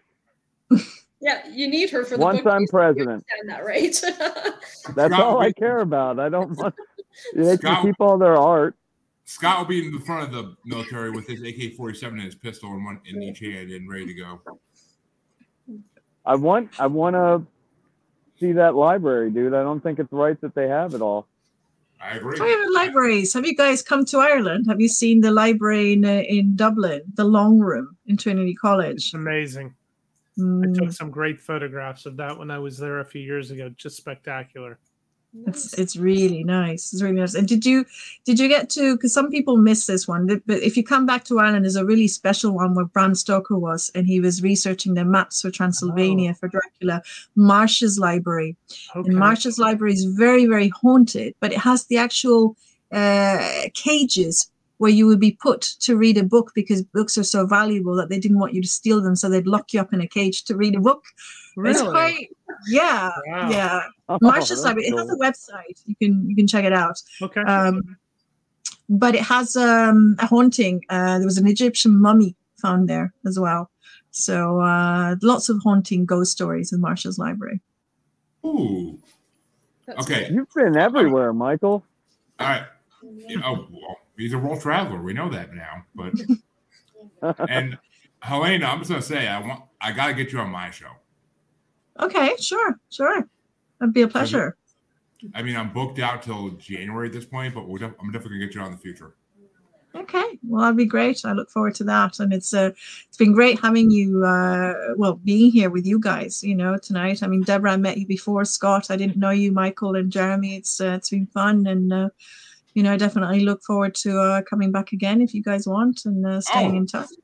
You're more than welcome to come back anytime you like. I yeah, mean, this was great. I want to hear some of your free. I want. I want to hear. I got. Well, okay. I'm saving those for my show, but I want to hear freaking experience to my show. like, I, I got. Trust me, I got questions I ask people like you that are very specific really? and will make make for the most interesting stories to come out. Okay, well, I look forward to that. Not, not in any, uh, not in any of the way that the people my co-hosts are thinking about. So you know, just saying. Do we need any wine? He's especially Scott. Right especially Scott. He's especially Scott. right now. Don't listen to Scott ever. Scott thinks that birds aren't real. really? They're not. They're robots created by the government. Maybe. Maybe. Who knows? Who's going to encourage any of this? Any of these? yeah, not, not to interrupt that thought, but Helen, I wanted to congratulate you on the book and your success. Absolutely. Oh, thank you. That's so sweet. Absolutely. And I'd be happy to promote it on my show as well. And congratulations on being a, a, successful single mother as well, because that needs to be congratulated in my mind. So thank you. That's that's really sweet. We need you back because I feel like this conversation could just keep going and going. There's just so much more that we need to oh, talk I, about. And um, yeah, you're fascinating. You've done well, you've done all you. the things that like I think are exciting and I'd like to do, but you've done them. So yeah. Well, well it, it, comes at a price. It comes at a price. I haven't had much of a personal life. I have, I must say. So you know, uh, but uh, no, and I broke my leg. I mean, I'm recovering. I don't know if you knew, guys. I think I told you, but I had yes, a double yeah. fracture. Yeah, yeah. Wow. So uh, yeah, but um, yeah, well, but with the with the Templar books, you might be interested to know that I am working in the paranormal with that. So uh, it's not just history and uh, you know esoteric knowledge and stuff. I mean, I am being guided to things by spirits. Uh, and yesterday, I published some photos in Facebook because I went to visit their graves, uh, and I sit there and I talk a lot. And, and Seth, the character of the book, who was the Freemason and Templar, uh, he's very much a real spirit, and I feel he's become like my guide in a way uh, because Beautiful. he has stuck around.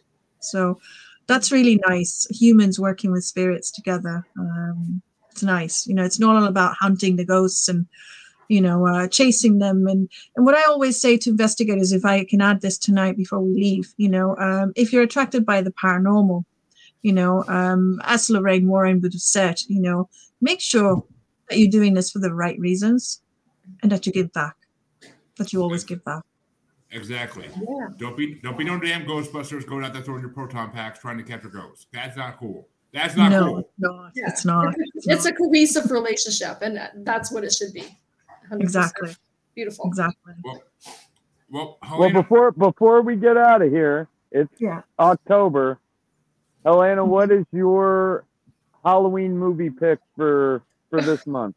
What's your favorite horror movie, and hopefully something Irish that we haven't seen? Oh gosh. And we've seen Hole. You've put me in a spot now. Um, all right. Um, if you want to go silent movie, um, silent movie, you could do the Phantom Carriage. Um, I would suggest that I like that one. You know why?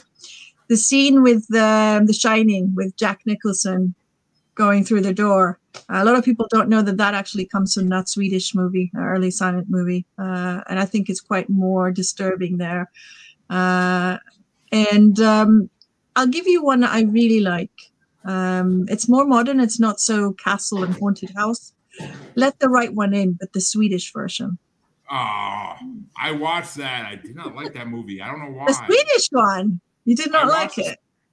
Okay, well, one, if I'm going to read subtitles in any fucking movie, it's better be the best movie I've ever seen in my fucking life. and two, and, two, and two, I, I, I mean, we're we're doing a demon movie bracket on uh, my show eventually, but I just demon movies to me are so undersold and not realistic.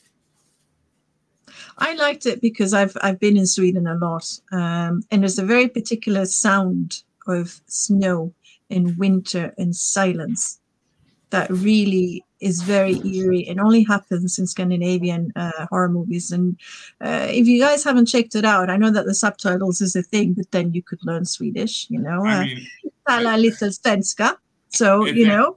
If that was true, I would have learned Mandarin by now. Thank you. But they uh, bear in mind that they spend uh, half the year in darkness, and especially in the northern parts, they sometimes don't see the, sun for uh, quite a few months. So if you're into vampires and really kind of um, horrific stuff like that, um, yeah, Debra. Scandinavian oh, movies. Um, oh, you mentioned you mentioned vampires, and Debra Scott guard the couch. I mean, come on now. oh my God, rude. But I do. I'm, um, I'm very much actually vampires. What is this? I had my card here. Um, oh, here. Just for fun. The Dracula, Dracula what? Oh, the Dracula Society. I yep. fucking love that. Yeah. yeah. So I was a member of that. Um, so I, I am involved in academic groups, uh, vampire studies, and, and things like that. I will be doing a book on vampires. Um, I did have an experience uh, with vampires, and I'm not kidding you. So um, it, Yes. Oh, oh man, that would have been the October it story. It wasn't this. It wasn't one of these pseudo vampire experiences that you know people putting fangs on and uh, pretending yeah. blood. No, it was it was what made me join the College of Psychic Studies. I so I I cannot wait to have you my fucking show now. Jesus Christ. and I specialize. I don't know if you've seen that, but I do specialize in blood cults. So uh, there are Ooh. Freemasonry, Freemasonry. Again, we can talk about that. So, okay, everybody, wow. stay tuned. Episode two is coming because you have to come back. This is just thank you. well, actually, for for Scott's benefit, what, what do you know about Christmas uh, horror creatures? Oh God, uh, Krampus and all that. uh, that that's Scott's favorite favorite topic in this uh, paranormal. Well, I'm not wearing my Krampus sweater. I was I, going to be, but I'll give you something that you guys won't know. It's not exactly horror, but since we're talking about Christmas, I think it's quite interesting. So, Saint Nick, where is he buried? Does anybody know? Because I do. Well, they they supposedly have his bones. There was that fight between uh, Italy and the pirates, right? But is that really? They'll come in eventually. Like they were they were using his bones as like miraculous. Uh, it would ooze, right? But is that really Saint Nicholas? Probably not. No. I, I wouldn't I wouldn't say so. So I found him in Ireland, uh, just outside of Jerpoint Abbey, County uh, Kilkenny, um, and there was a Templar town there, and the Templars brought the bones of Saint Nick, and there's a grave that you see there, and all the historians agree that that is Saint Nicholas, and you see it's like a papal sort of figure, you know, a priestly sort of religious figure, but you see two Templars behind him guarding him. It's quite interesting. Um, and that grave is it's a beautiful grave, and this is in uh, outside Jerpoint Abbey, which is a Cistercian monastery, uh, and the Cistercians are connected to the Templars because the head of the order wrote the rule, Bernard de Clairvaux. So uh, it's a beautiful place, very eerie. The shapes, the carvings, you know, uh, but that is believed to be by historians the grave of Saint Nicholas. So, wow, cool, That's amazing. That's that's where me and Michael got to go to eat our one chip challenge and do the Ouija board for the first time. That's right. We're going to do the Ouija board in Ireland. It's going to be great. Yeah. Over me and Debra St. Nicholas's grave. Next and Christmas, me and Debra, everybody. Me and Debra are going to do their eulogy story after they do that, but you know.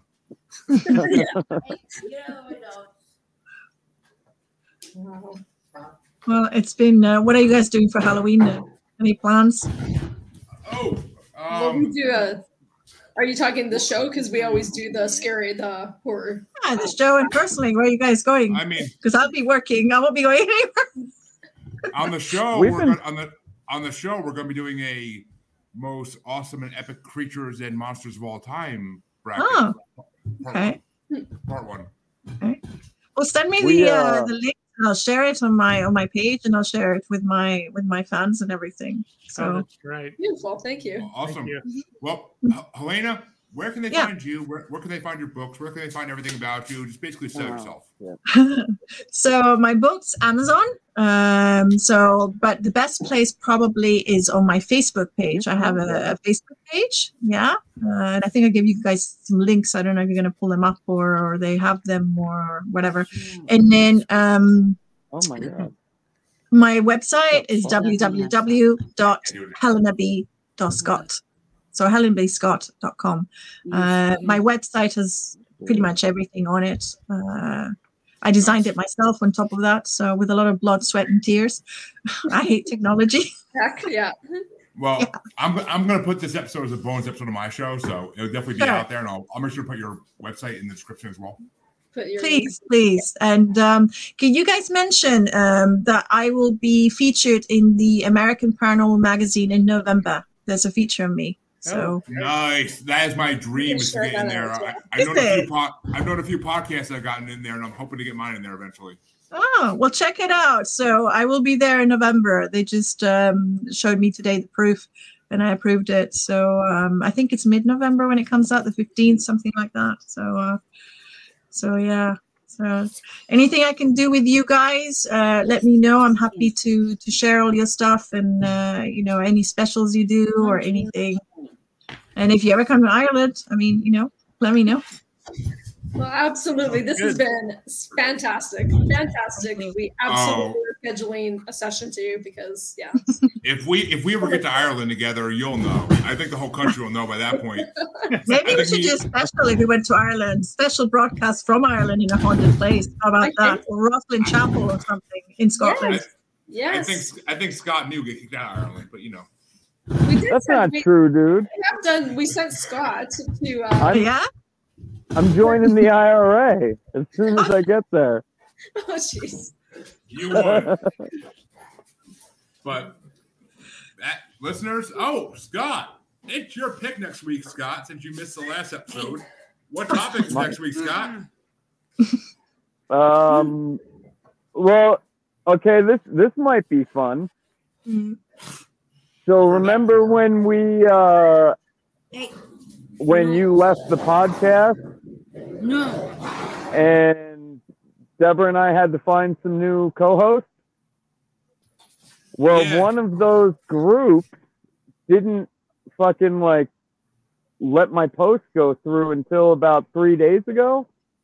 And we had some people comment on there, so why don't we let them come on and tell their ghost story? I'm, d- I'm down for that 100%. One of the investigation teams you're talking about? Hmm. two, I don't Well- know, just regular people, I think.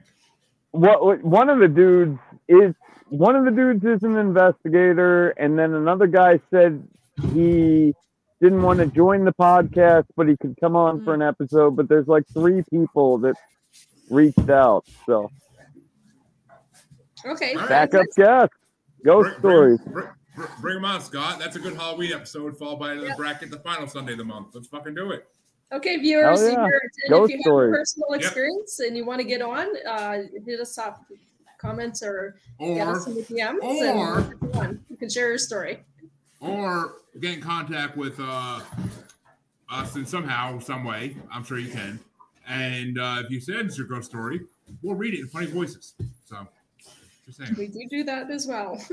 Yeah i sent i sent my ghost story for the pixelated Paranormals show you guys should do that too i'll ask them for some ghost stories maybe we'll just do some ghost stories That's I'm, always I'm fun. Down, I'm down for doing my voices again. So, You know, you mentioned Christmas before, so the reading of ghost stories is very much a Merry Victorian Christmas. tradition. Oh. Yeah. trust Mhm. me, we last year last year I got an expert that had my show on for our Christmas episode. She's an expert in everything Krampus and Yule Mm. and all that. Frau all that. Perchta. She was fantastic. Yeah. Uh, if I could remember her name right now, I would freaking Nissa Rissa. Oh, Rissa something. Rissa something. R I S S A. You'll find it. It's not many people that name. So, but Okay. until next week, uh, strangers, your your favorite strangers will be back next week. It's been a pleasure, guys. Cheers. Thank, Thank you. thank Thank you. you, everybody. Such a great uh, And episode we want to we want to thank Helena for coming on one last time, of course. So Thank you. Yeah, that was awesome. Thank you. You can find me on Facebook as Jeremy Bryant, or you can find me as Uncensored, Unapologetic, and Untamed UQ Podcast Collective group, Facebook group. You can find me on Twitter and the Instagram as at Juggalo Bastard, or should I say X now. And you can find me on TikTok as at Juggalo Bastard Podcast. You can also find me on YouTube as Paranormal New Normal. And you can also find me streaming on YouTube as Blind Knowledge Network, because all knowledge is blind until they admit Bigfoot exists.